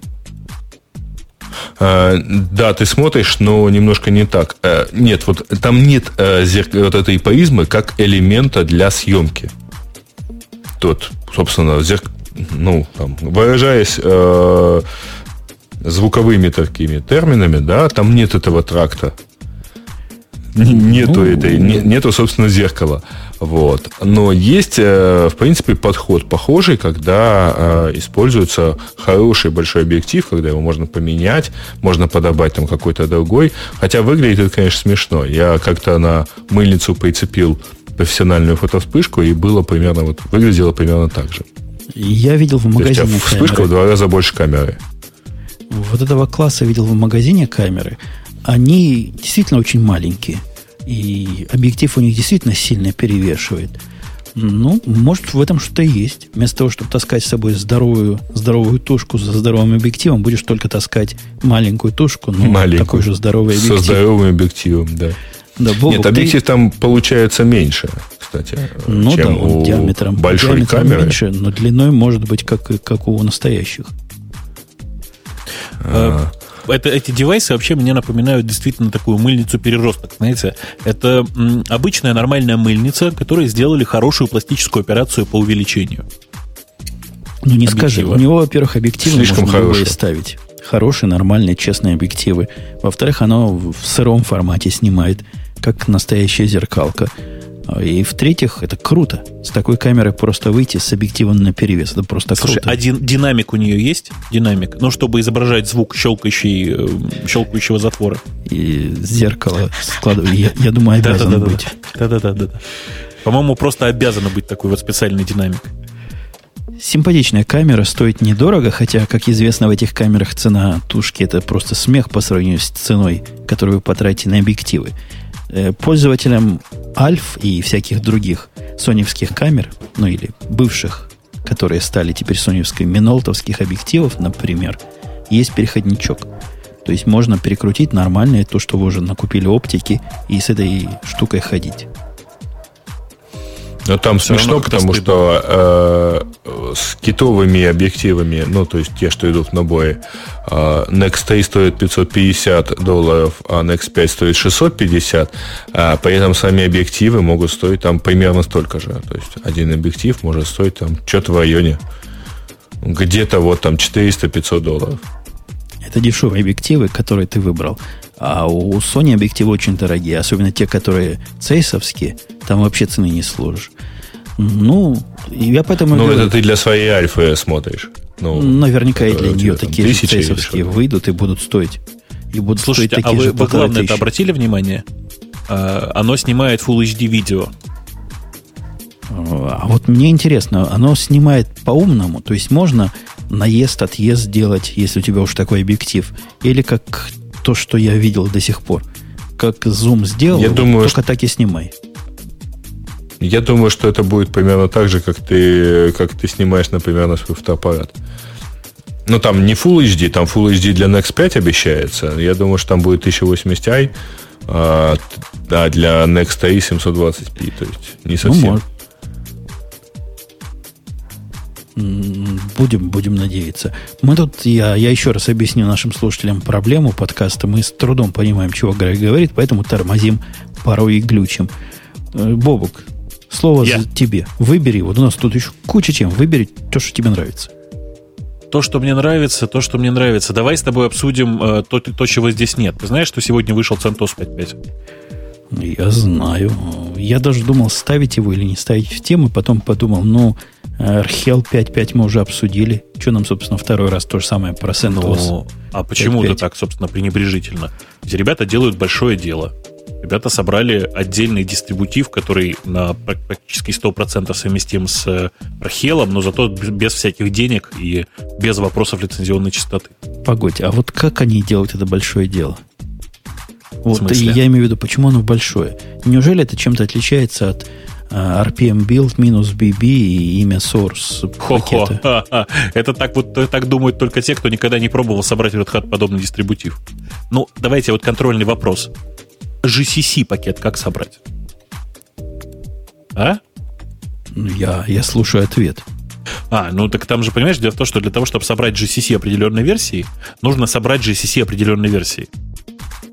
Понимаешь, да? И, соответственно, пересобрать с ним все, всю там липси, собрать, пере- пересобрать все статические библиотеки, ну и так далее. То есть это очень-очень большая работа. И вокруг этого написано огромное количество сейчас всяких хитрых скриптов, которые умеют э, правильным образом пересобирать эти дистрибутивы. Один из таких скриптов, собственно, и делается командой CentOS. Ну и, естественно, э, нельзя считать, что эти скрипты работают в полностью автоматическом режиме. На самом деле они работают в полуавтоматическом режиме, а люди там активно шурудят, значит, э, не знаю, размахивают бубнами, потому что э, просто пересобрать Red Hat у меня не получалось ни разу за 10 почти лет общения с, этим дистрибутивом. Вообще какие-то странные у тебя проблемы. Я очень редко из, из SRC собираю RPM-овских, но ни разу проблемы, ну, естественно, простые проблемы, dependency надо все удовлетворить, но если у тебя есть кто-то, кто умеет собирать из RPM, исходников, RPM бинарные с удовлетворением связей, я что-то не вижу проблемы. То есть, если не собирается, чего-то не так со связями. Или ты такое установил себе, что порушило их концепцию. Как оно может не собраться? Слушай, ну еще раз, смотри. Все очень просто. Э, Для того, чтобы собирать э, свежий GCC, нужно, чтобы у тебя на машине был свежий GCC, свежий libc, собранный этой же версией э, libc, соответственно, свежее ядро. Понимаешь? Ну, я понимаю, и чего. Ну, Ну, соответственно, оно не соответственно, обязательно должно быть в RPM. То есть до- доставь себе этот GCC, пойди в свежее ну, это место. же руками, это же руками, Женя. А нужно, чтобы это все строилось автоматически. Понимаешь? Ладно, я согласен. Полуавтоматический режим согласен на то, что GCC и библиотеки собрать руками, натащить из нужных мест, а потом все остальное нажатием одной кнопки. Не, ну они, они делают все гораздо круче. Они пишут именно набор скриптов, который умеет все это собирать с нуля. То есть ты берешь чистую среду, запускаешь э, билдовый скрипт, такой же примерно, как в OpenSUSE Build, Build System, где все, в общем, автоматизировано почти практически давно. А, э, собственно, ты запускаешь там OBS, и он, соответственно, соб- со- собирает тебе почти все, что нужно. Местами просто сборка ломается, понимаешь? Понимаю. Вот я, я вот чего не понимаю. Они выпускают эти версии своей задержкой. И они говорят, я на форуме читал, там народ спрашивает, как я, по-глупому, в чем проблема? Перезапустил, пересобрал все и все. Они отвечают не так, как ты. Не то, что нам GCC трудно собрать или пакеты какие-то начальные базовые. Они говорят, мы тестируем. Время уходит на тестирование. Ты мне можешь объяснить, чего они тестируют в Red Hat? Ха. Конечно, а ты понимаешь, что после пересборки огромное количество проблем вылезает? Типа, Ну, гном ну, типа, не Типа запускается. мискомпайл, например. не Типа мискомпайл. Ну, может быть. А не надо О3 ставить во все места. И будет вам счастье. А ты знаешь, что больше, чем О2 уже давным-давно бесполезно ставить? О2 практически максимальная оптимизация. Так э, дело-то не в этом. Э, бывают очень забавные проблемы. Например, половина Hat пакетов просто из коробки не пересобираются. Э, все, кто пробовал э, хоть раз в своей жизни пересобирать Hat ядро просто из пакета, знают, что с вероятностью процентов, наверное, 30 оно не соберется. Ну, как-то. ты, ты по слухам или пробовал? Пробовал, конечно. Я ядро пересобираю регулярно. Пересобирал до выхода, по-моему, 5.4, когда они фьюз туда вставляли. Ага. И как бы, ну, долгий процесс, да, но ни разу Ты прямо проблем... пакет пересобирал, да? Да. Ну, это значит, что тебе везло, и у тебя все, все dependency нужные для него стояли. Ну, конечно, у меня есть целая инструкция, какие dependency поставить до этого. Но это один вот. раз сделано. Понимаешь, это один раз сделано, и ты это собирал, и ты, и ты эту инструкцию выполнял каждый раз на новой машине. Не-не-не, я уже я ее написал, а теперь у меня есть человек специальный, который по моей инструкции пересобирает. Ну, короче, это все правда очень-очень непросто. И все, кто хоть раз в своей жизни пробовали пересобрать целиком хоть один дистрибутив, знают, какой это гигантский геморрой. Просто жуткий геморрой. Ну, а так, что касается CentOS, кто вдруг из танка только вылез, это как бы Red Hat Enterprise Linux, только за него... Э, у него другая... А что у него другое? А все другое. Не, ну то есть за Red Hat Enterprise Linux тоже платить не надо. Мы-то понимаем. А, платить надо, потому что у Архела сейчас лицензия такая, что если ты им пользуешься больше, по-моему, 90 дней, то вообще неплохо бы и заплатить. Да, а этим можно и не платить. То есть а, у все... этого, а у этого, да, ты, он свободно распространяемый, э, ты можешь спок- совершенно спокойно его использовать, CentOS совершенно свободен, э, логотип и торговая марка CentOS совершенно свободно используются кем хочешь, в общем, кушайте. Вообще это очень де- депрессивный дистрибутив, мне кажется. Почему? Потому что какой человек будет использовать CentOS? Это тот, который раньше на Red Hat сидел, потом у него кончились деньги, потому что фирма, видимо, разорилась, и не хочет ничего менять, а чтобы было как надо, но как раньше, только бесплатно. Очень, очень депрессивно. Ну, как-то ты очень на все это грустно смотришь. Мне кажется, что есть и другие причины. Например, человек выбрал свободу перед э, корпоративным рабством. А я Debian в свое время выбирал как свободу. Вот тут свобода. Поставьте Debian, и будет вам счастье. Стабильные дистрибутивы. Я бы сам с Debian и не перешел на RPM есть на, на Red Hat, если бы меня не заставили в свое время. Ну, Debian это же отстой. Ты что, надо было сразу переходить на macOS или уж в крайнем случае на Archel? На Archel. Вот Archel тогда не было, к сожалению. А Debian сказали, мы здесь в Америке, это вы в Европах знаете, мне сказали прямо в глаза. А у нас в Америках Linux это Red Hat. Э, ну, это правда, да. Одно время там пытался Сьюзи рыпаться зачем-то, но кажется, что уже все сдулся. Сьюзи даже в коробках, по-моему, до сих пор продается. Можно Причем пойти, какой-то старый наверняка. Да, купить коробочку себе. У меня есть одна коробка на, на полке. Сейчас бы, ну, голову. Не, уже выбросил, но была. Гордая такая коробка со Сьюзи.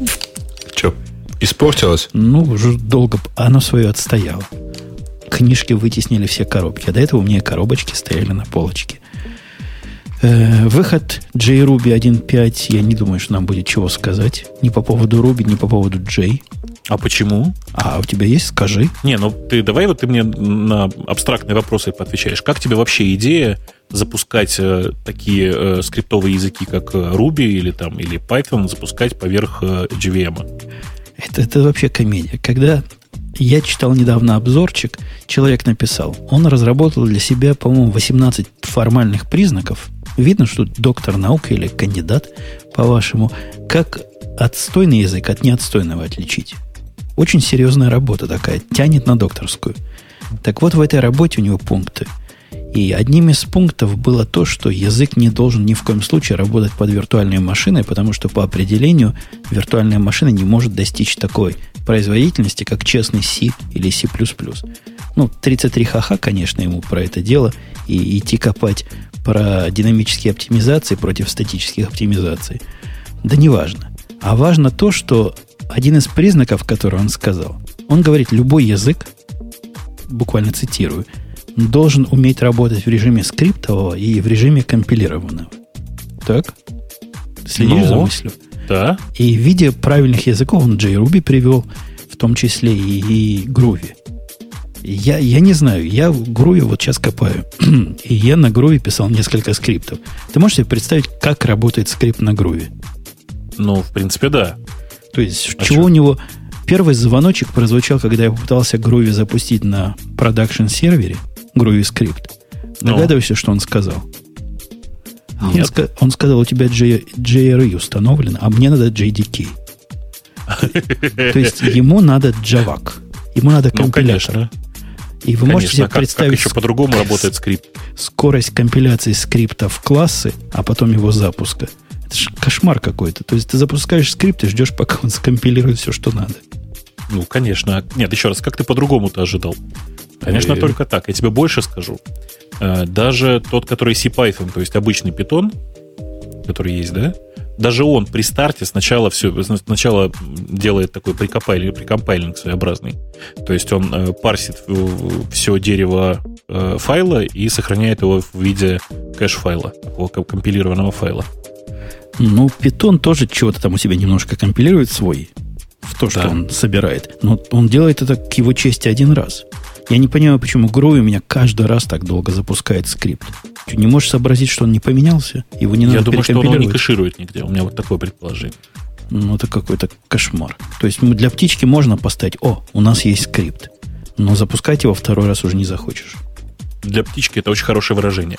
Не, вообще с JRuby ситуация очень прикольная, потому что до недавнего времени JRuby работал быстрее, чем э, Ruby нативный, чем тот, который вот Ruby, который был для э, не для JVM.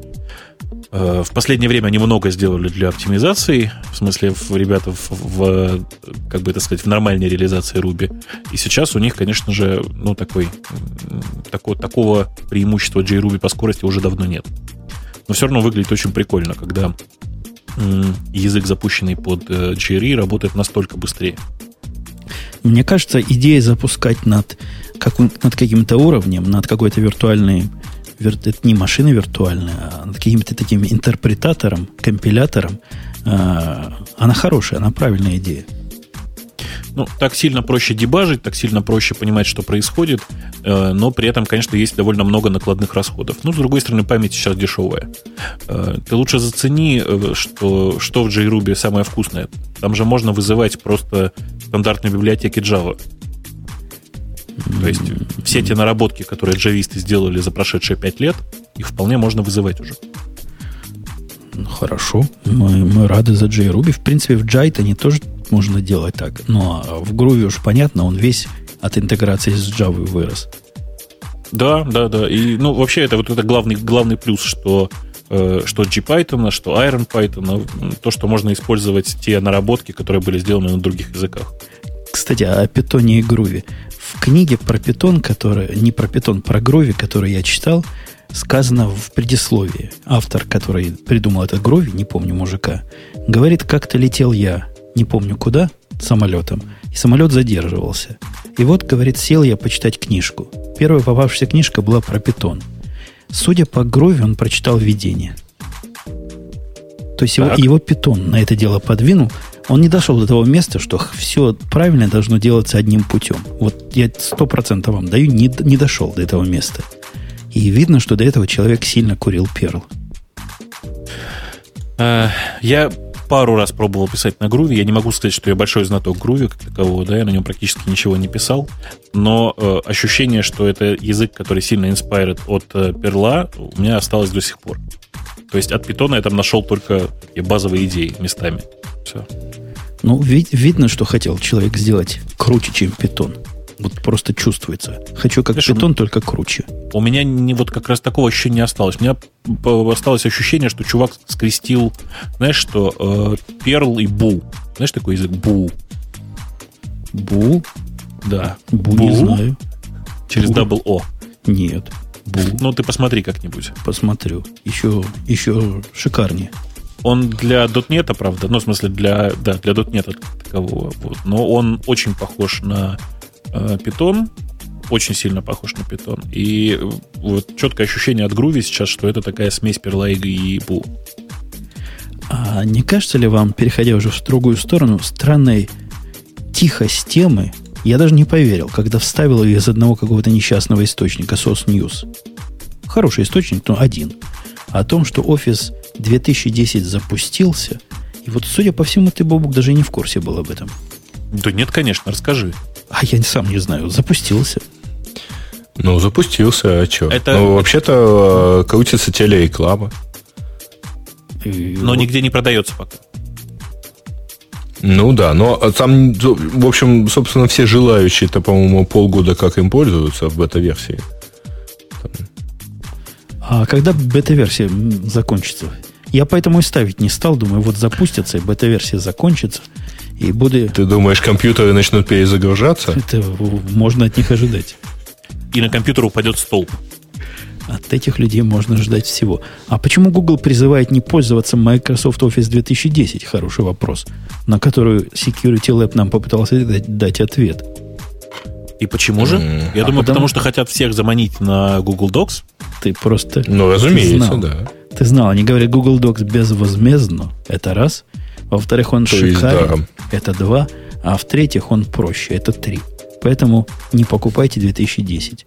Microsoft Слушайте, Office. Угу. Вообще я призываю всех пользователей Microsoft Office, вот с стопами Гугла, да, всех пользователей Microsoft Office отказаться от использования Office и перейти на Notepad, встроенный в Windows 7.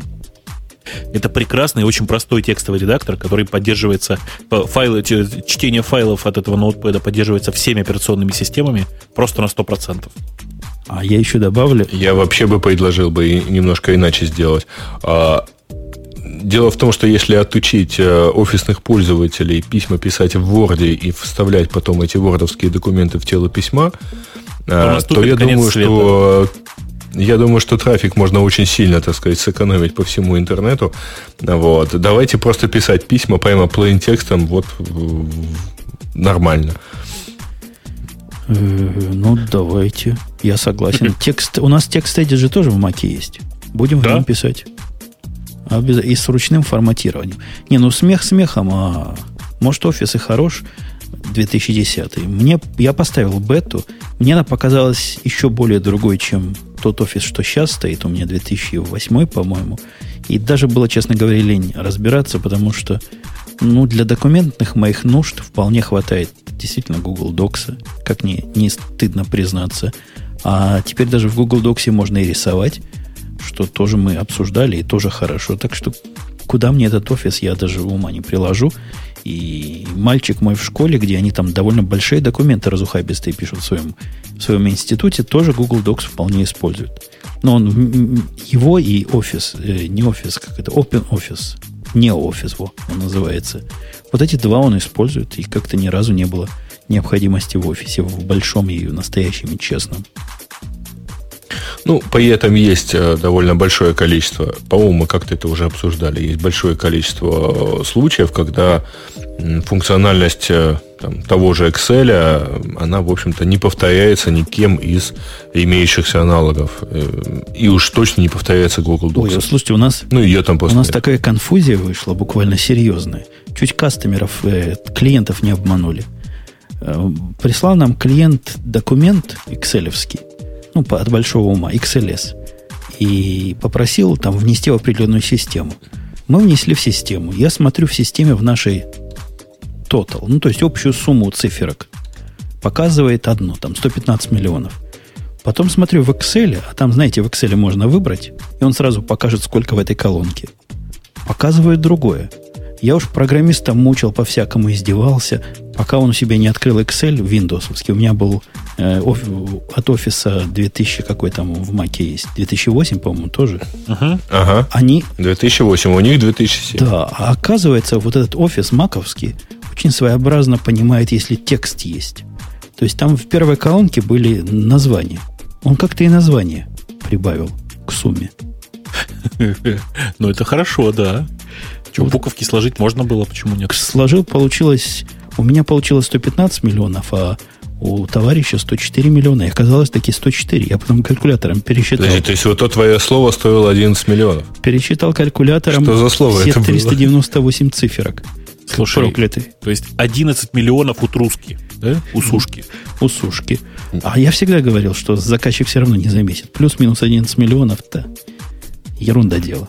Ну, видишь. Слушай, а что ты, зачем ты пересчитал-то? Надо было оставить как есть. Не совпадало. Как-то простая а? сумма, а не совпала. Дебет с кредитом не сошелся, понятно. Причем сумма, они проверяют по этой сумме, а сумма, вы не поверите, чего означает. Давай я объясню, а. чтобы ты понял поразительность этой суммы. Представляешь, бумага, у всякой бумаги цены есть цена, есть объем. Ну? Если ты умножаешь цену на объем, получаешь вот такую циферку. Как бы количество на деньги помноженное. Ну, логично логично. А ты представляешь, что в мире бывают разные валюты? Тоже догадываюсь. То есть бывает юро, бывает не юро, бывает доллар. Так вот наш заказчик, замечательно своей светлой головой, попросил общую сумму посчитать, общую сумму всех этих э, умноженных значений. Но там проблемка. Валюты разные. Представляете, чего мы им насчитали в конце? То есть яблоки помножили... Ну, я подозреваю, что несколько сотен миллиардов долларов йен. Вот нечто, нечто в обобщенной валюте, из которой можно только увидеть, что число большое. Ну что, заказчик рад. Ну а что ему еще надо-то, в принципе? Получилось много и совпало с тем, что он ожидал. А смысла, смысла конечно, в этой циферке мало. То есть он так и ожидал. Потрясающе. У нас есть тема единственная, одна, которую добавил не я. Я подозреваю, Грей ее добавил. Да, я что-то вчера такое добавлял, только дай бог памяти. Слушайте, это вот, наверное, а, вот да, та, которая про, проект LLVM добавил новую стандартную библиотеку C++, нет? Не, Конечно, не да. Нет, я, я бы гораздо более прост. Mm-hmm. В действительности в Америке э, буквально там на днях вышло исследование, регулярное исследование, по результатам которых видно, что э, в общем, совсем все хорошо в этой самой Америке. И в четверти, э, как выражаются статистики, домохозяйств американских нет стационарных телефонов, есть только сотовые используются. Еще в семи, э, в седьмой части, то есть в 15 примерно процентах этих домов, других домов, э, линия для стационарного телефона есть, но практически все звонки делаются опять-таки по сотовым телефонам. И примерно половина взрослых Э, от 25 до 29 лет живут в домах, где нет стационарных телефонов. Таким образом, ну, в общем, традиционная телефония fade away. Ну, да. А Побойся я... с миром, что там? А я скажу нет. я скажу нет вот почему. есть тут проблема, даже она не психологическая, она чисто техническая. Ну вот смотрите, у меня в семье есть три телефона. Каждому по телефону. Правильно? Ну, да. Когда кто-то э, звонит мне на сотовый, это мне. Когда кто-то жене, это жене. Мальчику, его девочке. Все понятно. А куда звонить, когда хотят просто в семью позвонить и не знают кому? Слушай, ну я, я, я, сейчас я попытаюсь выразиться, а, поддержать Грея, как-то я кажу не. Э, я хочу тебе сказать, что вообще нет очень давно уже такой проблемы. Если у тебя такая проблема есть, заведи себе дома еще один сотовый. Общий Нет, в действительности все, все гораздо проще. У меня э, подобные звонки как бы из семьи в семью, да, ну, то есть, когда это достаточно обезличенно происходит, просто по линии наименьших тарифов. Ну вот, будем... То есть вот с моего безлимитного тарифа на соседний там, ну, на телефон того же оператора – ну да, скорее всего так. Вот с этого телефона на этот телефон позвонить. Меня, меня другое тут останавливает. Когда сейчас звонок получается на обычный телефон, у меня звонит три аппарата. Любой можно снять в любой комнате, ну или сбегать в ближайшую комнату, если не хватит, и хорошо. А представьте, звонок пришел на, например, Google Voice. Я думаю, Google Voice для этого прикрутить. Какой-то номер я заведу, сразу все три аппарата зазвонят. И кто первый снимет трубочку, тот и выиграл. Все остальные сразу отрубаются. Это же неудобно а, практически. Знаете, что интересно еще? В этой статистике не указано, э, здесь считаются, по-моему, лендлайном, в том числе и э, Voice over IP. Ну, это чисто... И это отдельно смешно, потому что, по-моему, это все-таки не, не те традиционные телефоны совсем. Если вычесть их, то получится, наверное, что четверть американцев вообще продолжают пользоваться там ну, предыдущим поколением связи. Слушайте, это, ну, это, это все какие-то непонятные мне разговоры, потому что ну, просто проводная телефония банально неудобна. Это когда ты один. А представь, у тебя жена, двое детей. Слушай, ну, и звонит, Женя, ты, звонит ты пойми какой-то человек. у тебя жена одна, а у меня их как бы, ну, не одна. Они, ну, правда, все не мои, но это не важно. Тебе их и хорошо разделять, я понимаю. Так я тебе что хочу сказать. Ну хорошо, представьте, вот гипотетическая ситуация. Представь себе, что, ну, понимаешь, что у Путун, конечно, человек великий, у него должен быть гарем. Представь себе, что ты приходишь в гарем, где у тебя такая обычная проводная линия, и говоришь, гарем, я вынужден вам признаться, я полюбил другой гарем, я ухожу туда. Э, в результате что? Звонят тебе, как хозяину гарема, в старый гарем и говорят, а где тут Путун? А гарем, гарем что, он вынужден признаться, что у него теперь другой хозяин? Ну, это же извращение. Типа, теперь другую путу. Не, у меня, если пользоваться подобными там аллегориями, у меня возник другой вопрос. Вот, Женя, представь себе, у тебя есть ГМ, да, у каждой жены по телефону. Внимание, вопрос. А как ты позвонишь Евнуху? А у меня ответ для Бобука. Бобук, это у вас, я не знаю, где вы номера берете. У нас номера, у меня номер мой собственный. Куда я ухожу, я с собой номер забираю. То есть, на самом деле, это не телефон семьи, не телефон гарема, а телефон тебя. Ну, телефон семейный телефон. Ну да, пока семья целая, он семейный. То есть вы все поняли, да? Гарем это умпутун, то есть семья это умпутун. Точно. А нет, серьезно, если мне кто-то предложит способ, как заменить общий телефон сотовым, кроме завести еще один сотовый, что как-то глуповато. Зачем четвертый, когда уже есть три? Мне, собственно, чего надо? Чтобы звонок звенел на все и не отрубался как, как-то все сразу могли говорить. Ну, я не знаю, я даже трудно представить, чего я хочу. Но вот чтобы было как, как сейчас. Сделаю, сделаю у себя дома аналоговую телефонию, а в этот аналог Воткни свой сотовый телефон. Приходи в Voice over IP. Да ну, нет, over IP просто, да и все. Ну, такой у меня уже есть. Ну, он наш тогда? называется. Но он совершенно лишний. Еще один четвертый номер лишний. Исключительно для того, чтобы быть общим. Вот такая странная, странная странная вещь. Мне говорят, мультисим есть такая вещь. Это какая-то, видимо, очень русская вещь. Я никогда в жизни не видел мультисим телефона в Америке. Это вообще... Нет, нет, нет. Имеется в виду, э, мультисим это не с двумя симками. Имеется в виду, что ты делаешь клон своей симки, и э, там фактически ты можешь там с двумя телефонами ходить с одним, э, с одним номером. Но вообще говоря, большинство операторов эта штука жестоко банится. Вот. Как раз потому, что она придумана для того, чтобы не, не тем способом потреблять услуги оператора. Да, я их таки понимаю. У меня однажды случайно мультисим получился, когда после замены телефона пришел второй, ну, видимо, с такой же симкой или не с таким же номером, а первый не отключился. Было прикольно. Да. Ну, вот есть сознательное использование подобной вещи. Ну, например, ты делаешь себе мультисим, э, ну, то есть клонируешь сим-карту, вставляешь ее в USB-модем и пользуешься с нее интернетом. И при этом еще и разговариваешь параллельно. Ну, в общем, это, это не очень, это вообще не приветствуется операторами и э, все равно не, не свободно от глюков. Не пришло ли время тронуть темы наших слушателей, которых как? накопилось. А, а вторая тема, которую добавил Грей, которая про, про LLVM и libc++. Давай, а. давай, я согласен, раз сам Грей. Давайте про фреймворки, давайте. Не, не, Женя, а что ты так отказываешься? Тебе я... неужели тебе не интересно? Ты вообще про, про, про проект LLVM что-нибудь знаешь? Ну, вот эту новость, когда поставил, честно говоря, я ее поставил, а не Грей. Уж между нами. Мальчиками ну, я говоря. догадался, да. А, я понял, что пытаются сделать расширение libc, libc++, библиотека стандартных классов C++, которая будет на все случаи жизни. Понятно. Не, но тут э, речь-то не об этом. Э, то есть библиотек libc++, их очень-очень много. Э, это, в принципе, такой типа, типа стандартная библиотека. Она такая же есть э, в э, составе GCC, есть в Portier, есть отдельная апачевая реализация его же.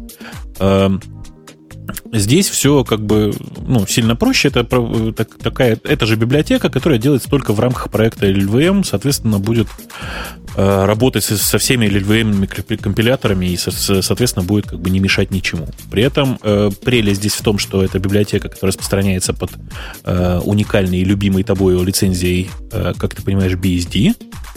А, не какой-нибудь GPL а? гоним. Не какой-нибудь GPL гонимый, хочешь сказать. Да, никакой, никакой вирусности, то есть просто, просто GPL и все.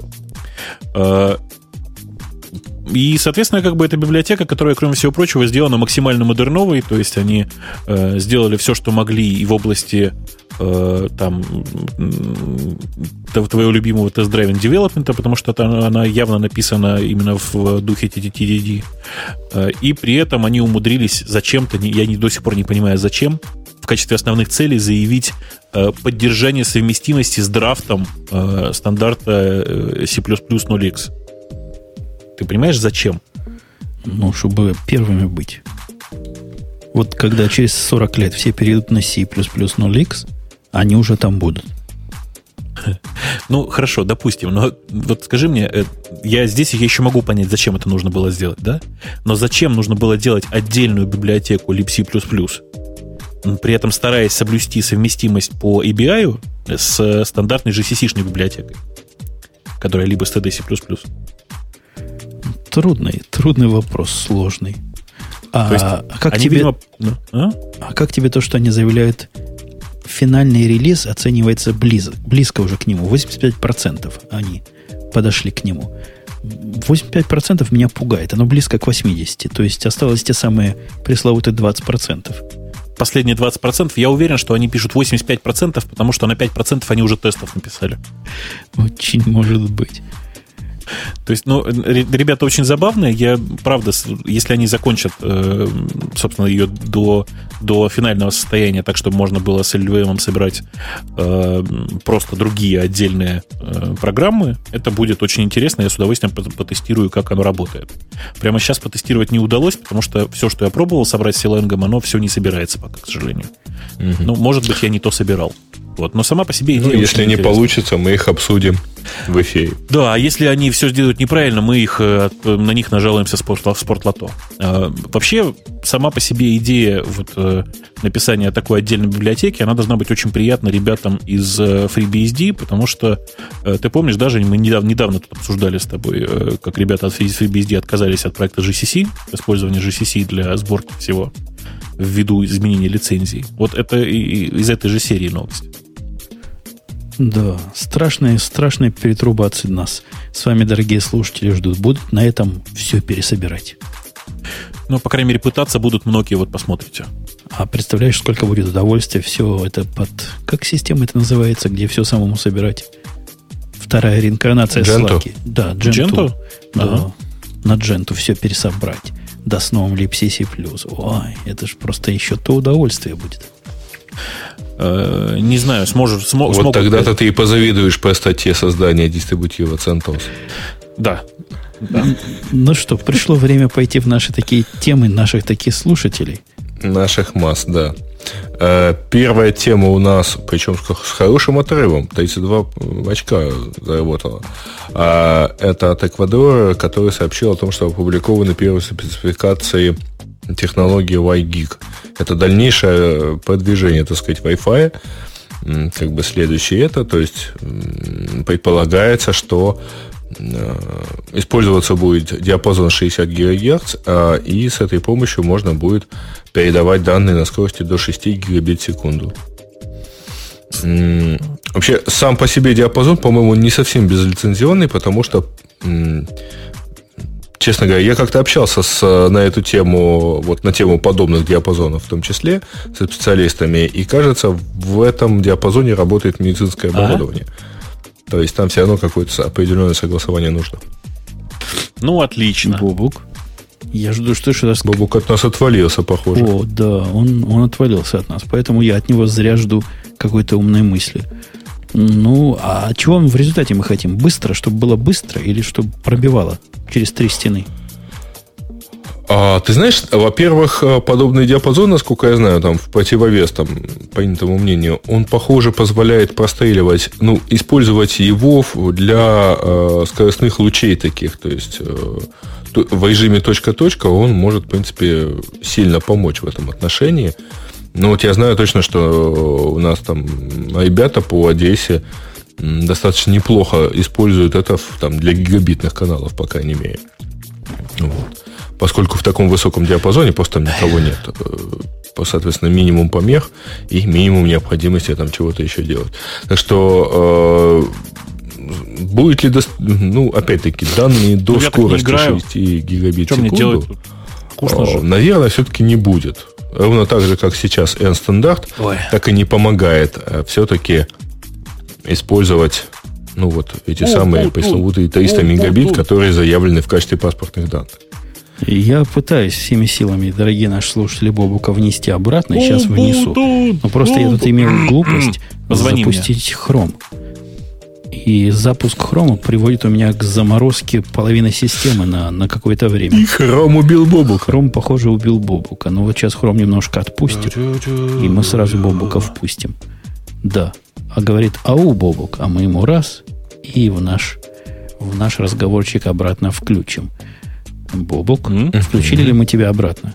Включили, включили. Это цензура была, мне кажется. Это, это хром. Нет, это был Chrome. Это хром. Я запустил хром, и он тебя отрубил. Отлично. Это месть за Яндекс Бром, мне кажется. А ты, ты же говорил, что Firefox лучше. Да, да. Вот, вот за это и получил. Согласен, да. Ну что, Мы тем временем м, рассказали немножко про вот этот WiGig, и я не знаю, там, есть ли тебе что добавить? Ну, я считаю, что эта технология обречена на провал просто из-за идиотского названия. Как? П- ГГГГ, в смысле? Ну, что такое WiGig? Gig. Gig. Несерьезное название, нет. Вот Wi-Fi было хорошее, приятное название. WiGig это как-то, я не знаю, Вайдот. отказать, отказать. Названием они промахнулись. Да. Мгм. Так, э, пропускаем э, тему про Армагеддон на бирже, вот, поскольку мы ее уже обсудили. А, кстати, интересная тема от RAM. Android вышел на первое место в США среди мобильных ОС. iPhone ОС опустилась на второе место.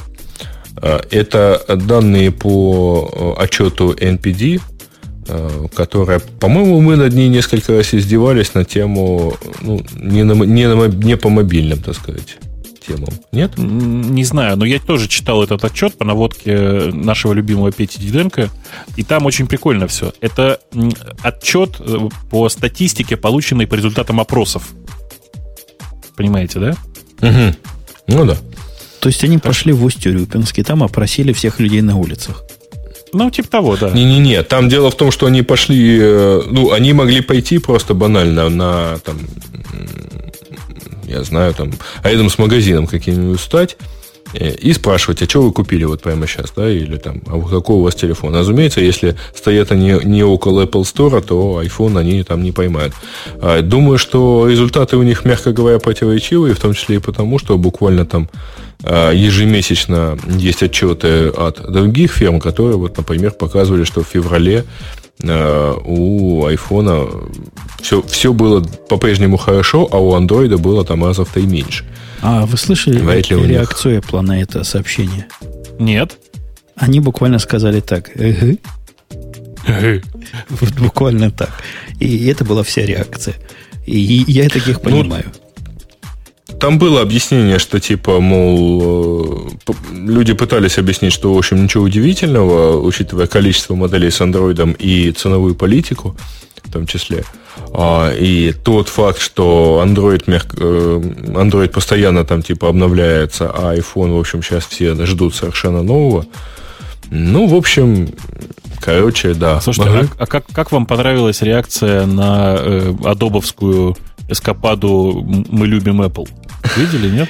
Это, Да. это какой-то... Да, это, это мне было- кажется, это какой-то жест слабого. Поверженного буквально. Который «Мы любим Apple»? Ну да.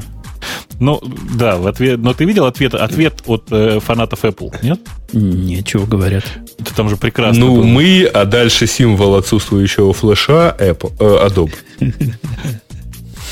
Очень трогательно. да. Главное, что все прекрасно понимают, про что это. А, так, э, кстати говоря, у нас не так мало тем пользовательских. Э, Студентов Великобритании, сообщает нам Бобик, не Бобук, а Бобик, прекратят обучать э, языкам C, C-Sharp и PHP. Вместо этого предложено использовать Java, Pascal, Delphi, Python, Visual Basic и Visual Basic.NET. Но на самом деле не так. Java Поэтому на выбор выше- Pascal или, Pas- Pascal или Delphi, Python и Visual Basic или VBNet. Да, примерно так. А при этом язык Паскаль э, помечен как в высшей степени рекомендуемый. Ну, Паскаль там слэш Дельфи. Поскольку он стабилен и разработан был и специально для обучения программированию. Ну, это, это, в общем, логично. Простите, это логично. Вы только не забывайте, что это не э, как бы не отменяет у людей профессиональное, профессионального образования. Да? То есть, грубо говоря, для того, чтобы просто научить программированию, вполне можно использовать Паскаль. А потом людям все равно придется учить э, там свои плюсы, учить свой там C-Sharp и все подряд. Мгм. Э, выпустит Intel, опять-таки, от Вгадора, тема э, Intel выпустит в июне двухъядерные процессоры Atom. э, для нового поколения нетбуков. Кстати говоря, мы пропустили тему, которая у нас была в новостях, о том, что, судя по всему, там 1 июня на, там, на Тайване на очередной выставке э, Acer представит нетбуки с Chrome OS. Acer, не Asus. Я думал Asus. Не-не-не, Acer. Ну да, ну кто-то из братьев меньших. Ну, представить, да. Там даже фотошоповные фейки были, когда эйсеровский э, нетбук с внутри бегущим Google Chrome OS был. Ну, поглядим. Угу. Я, я как, пока трудно сказать. Я довольно оптимистично на это смотрю. По-моему, компьютер с Google OS, Chrome OS это как раз то, что надо делать для Acer и Asus и всяких еже с ним. Выкинуть, правда, оттуда угу. жесткие диски, выкинуть все лишнее – и будет нам счастье. Вам счастье, у кого нет iPad и, и маков. И нормальных компьютеров. Да, да. А, тут есть предпоследняя тема, которую хотел бы затронуть, о том, что HP вроде бы как похоронив Windows 7, ну, таблетку свою на Windows 7, а, перейдут все-таки и сделают эту таблетку на WebOS, то есть на палмовской версии. Ну, как вам кажется? Это нам сообщает Цицерон. Ну, Цицерон, он, конечно, молодец. Э, и вообще... Как но бы, Платон мне дает. Да, да, но Платон нам как-то вроде, вроде, вроде ближе. Э, очень похоже на байку. Но, по крайней мере, я не вижу, не вижу э, возможности, чтобы, как пишут в этих слухах, новая планшетка от HP вышла под WebOS еще летом. А лето, ну, я вам на всякий случай напоминаю, это через месяц начинается. Сделать за Ну 4... и более того, к 1 июля только закончится, собственно, сделка. Да, сделать за полтора-два месяца нормальную э, операционку для планшетов, знаете, это очень тяжело. Вообще, вот этот а... обзор меня, мне напоминает э, специальную такую информацию, которую запускают для изменения курса бумаг ценных. Вы понимаете, ну, на что я намекаю? Да. То есть есть специальный при, прикупленный аналитик, который знает, чего говорить надо. Ой, кстати, есть такой эффект, я тоже на этой конференции, на которой был про социальные сети. Я даже не знал, что такой термин есть. Есть термин, который называется barbecue inside trading. Это как? Это если ты идешь барбекю делать, ну или там выпить с соседом, по местному барбекю называется, бухнуть вместе, и тебе сосед говорит... На шашлыки. Да, говорит какую-то информацию – Говорит, ой, наша фирма на днях тут выпустит такое, что просто закачайтесь. А ты потом идешь и покупаешь бумаги ценные этой фирмы. Так вот, это дело незаконное. Преследуется просто страшные срока за это дают, но словить трудно. Так вот, теперь барбекю, э, этот инсайдинг трейдинг, он распространяется на социальные сети. Вот если у тебя, допустим, Бобок, в списке контактов, или тех, кто за тобой следит, или тех, за кем ты следишь, например, есть я – и я что-нибудь такое ляпну, то будешь ты бедный. То есть имейте в виду, все слушатели радио ну, ты тоже не права торговать вообще ни, с какими, не, э, точнее, работать с любыми акциями, которые принимают участие на NASDAQ. Или на Нью-Йорк Stock Exchange тоже, не ну, говоря уже о всяких других чаек. Да, судя по оборотам э, ну, компании, ну, точнее, судя по списку бирж, э, для которых Женя что-то пишет, не, можете вполне покупать, если на Северной, в Северной Корее есть биржи. Вот их я никак не обслуживаю. Вот, вот и я по это же. А, и я хочу в качестве последней темы обратить внимание уважаемой публики на совершенно замечательные 13 фактов о радио которые у нас присутствуют, но просто не успели набрать нужного, так сказать, веса. А, и вот хочу, чтобы на них народ обратил свое внимание. Факты, конечно, скорее для после шоу, хотя ссылку в чатик я сейчас все-таки дам. Вот. Пожалуйста, давайте, так сказать. Э, как вы читали? Кого? Я, я бы прочитал, только не могу найти. 13 фактов о радиоте. Я могу их почитать, если у меня не слишком плохой звук сейчас. Э, ну, а, начинается, ну, как слушайте, полагается, это, с нуля. Да, это мне кажется, что это для после шоу очень для после... Ну, давайте тогда отнесем это дело в после шоу, но вообще говоря, большое спасибо ЖЖ-юзеру Addicted to Q. А, Я правильно Привыкший к Q? А, ну ладно. Q. Два раза Q. Желтые штаны. Вечный в очереди. Что? Ну, тоже может быть. Да. И... А, я считаю, что это просто замечательно, и это замечательная тема для того, чтобы перейти в после шоу. А это значит, а это значит одно. Это может значить ровным счетом одно. сегодняшний наш унылый выпуск, потому что мы всегда унылы без женщин. Не перед кем распускать хвоста и не перед кем давать петуха – Уныл ли ты был, Бобук, сегодня так же, как был уныл я? Я был невероятно унылый, как обычно, и такой же унылый, как ты сегодня, Умпутун. Можешь... Я был жутко зажигателен, потому что все это время пытался найти, где бы зажечь нормальную связь. Грей... Я ее так и не зажег, но, ну, похоже, нашел меньшее зло. Грей сегодня жег, потому что мы могли, вы могли, дорогие слушатели, онлайна иметь счастье слышать Грея с двухкратной, иногда с трехкратной скоростью. Должу вам, это слушалось феерически. Ну вот все. Жалейте, да, кто не смог это услышать в онлайне, потому что в подкасте вы этого не имеете счастья ощутить. Мы с вами на том же месте в то же время, надеюсь, в более полном составе, который нас провоцирует на распускание хвостов. Встретимся на следующей неделе. Приходите. Угу. Пока. Пока. Пока.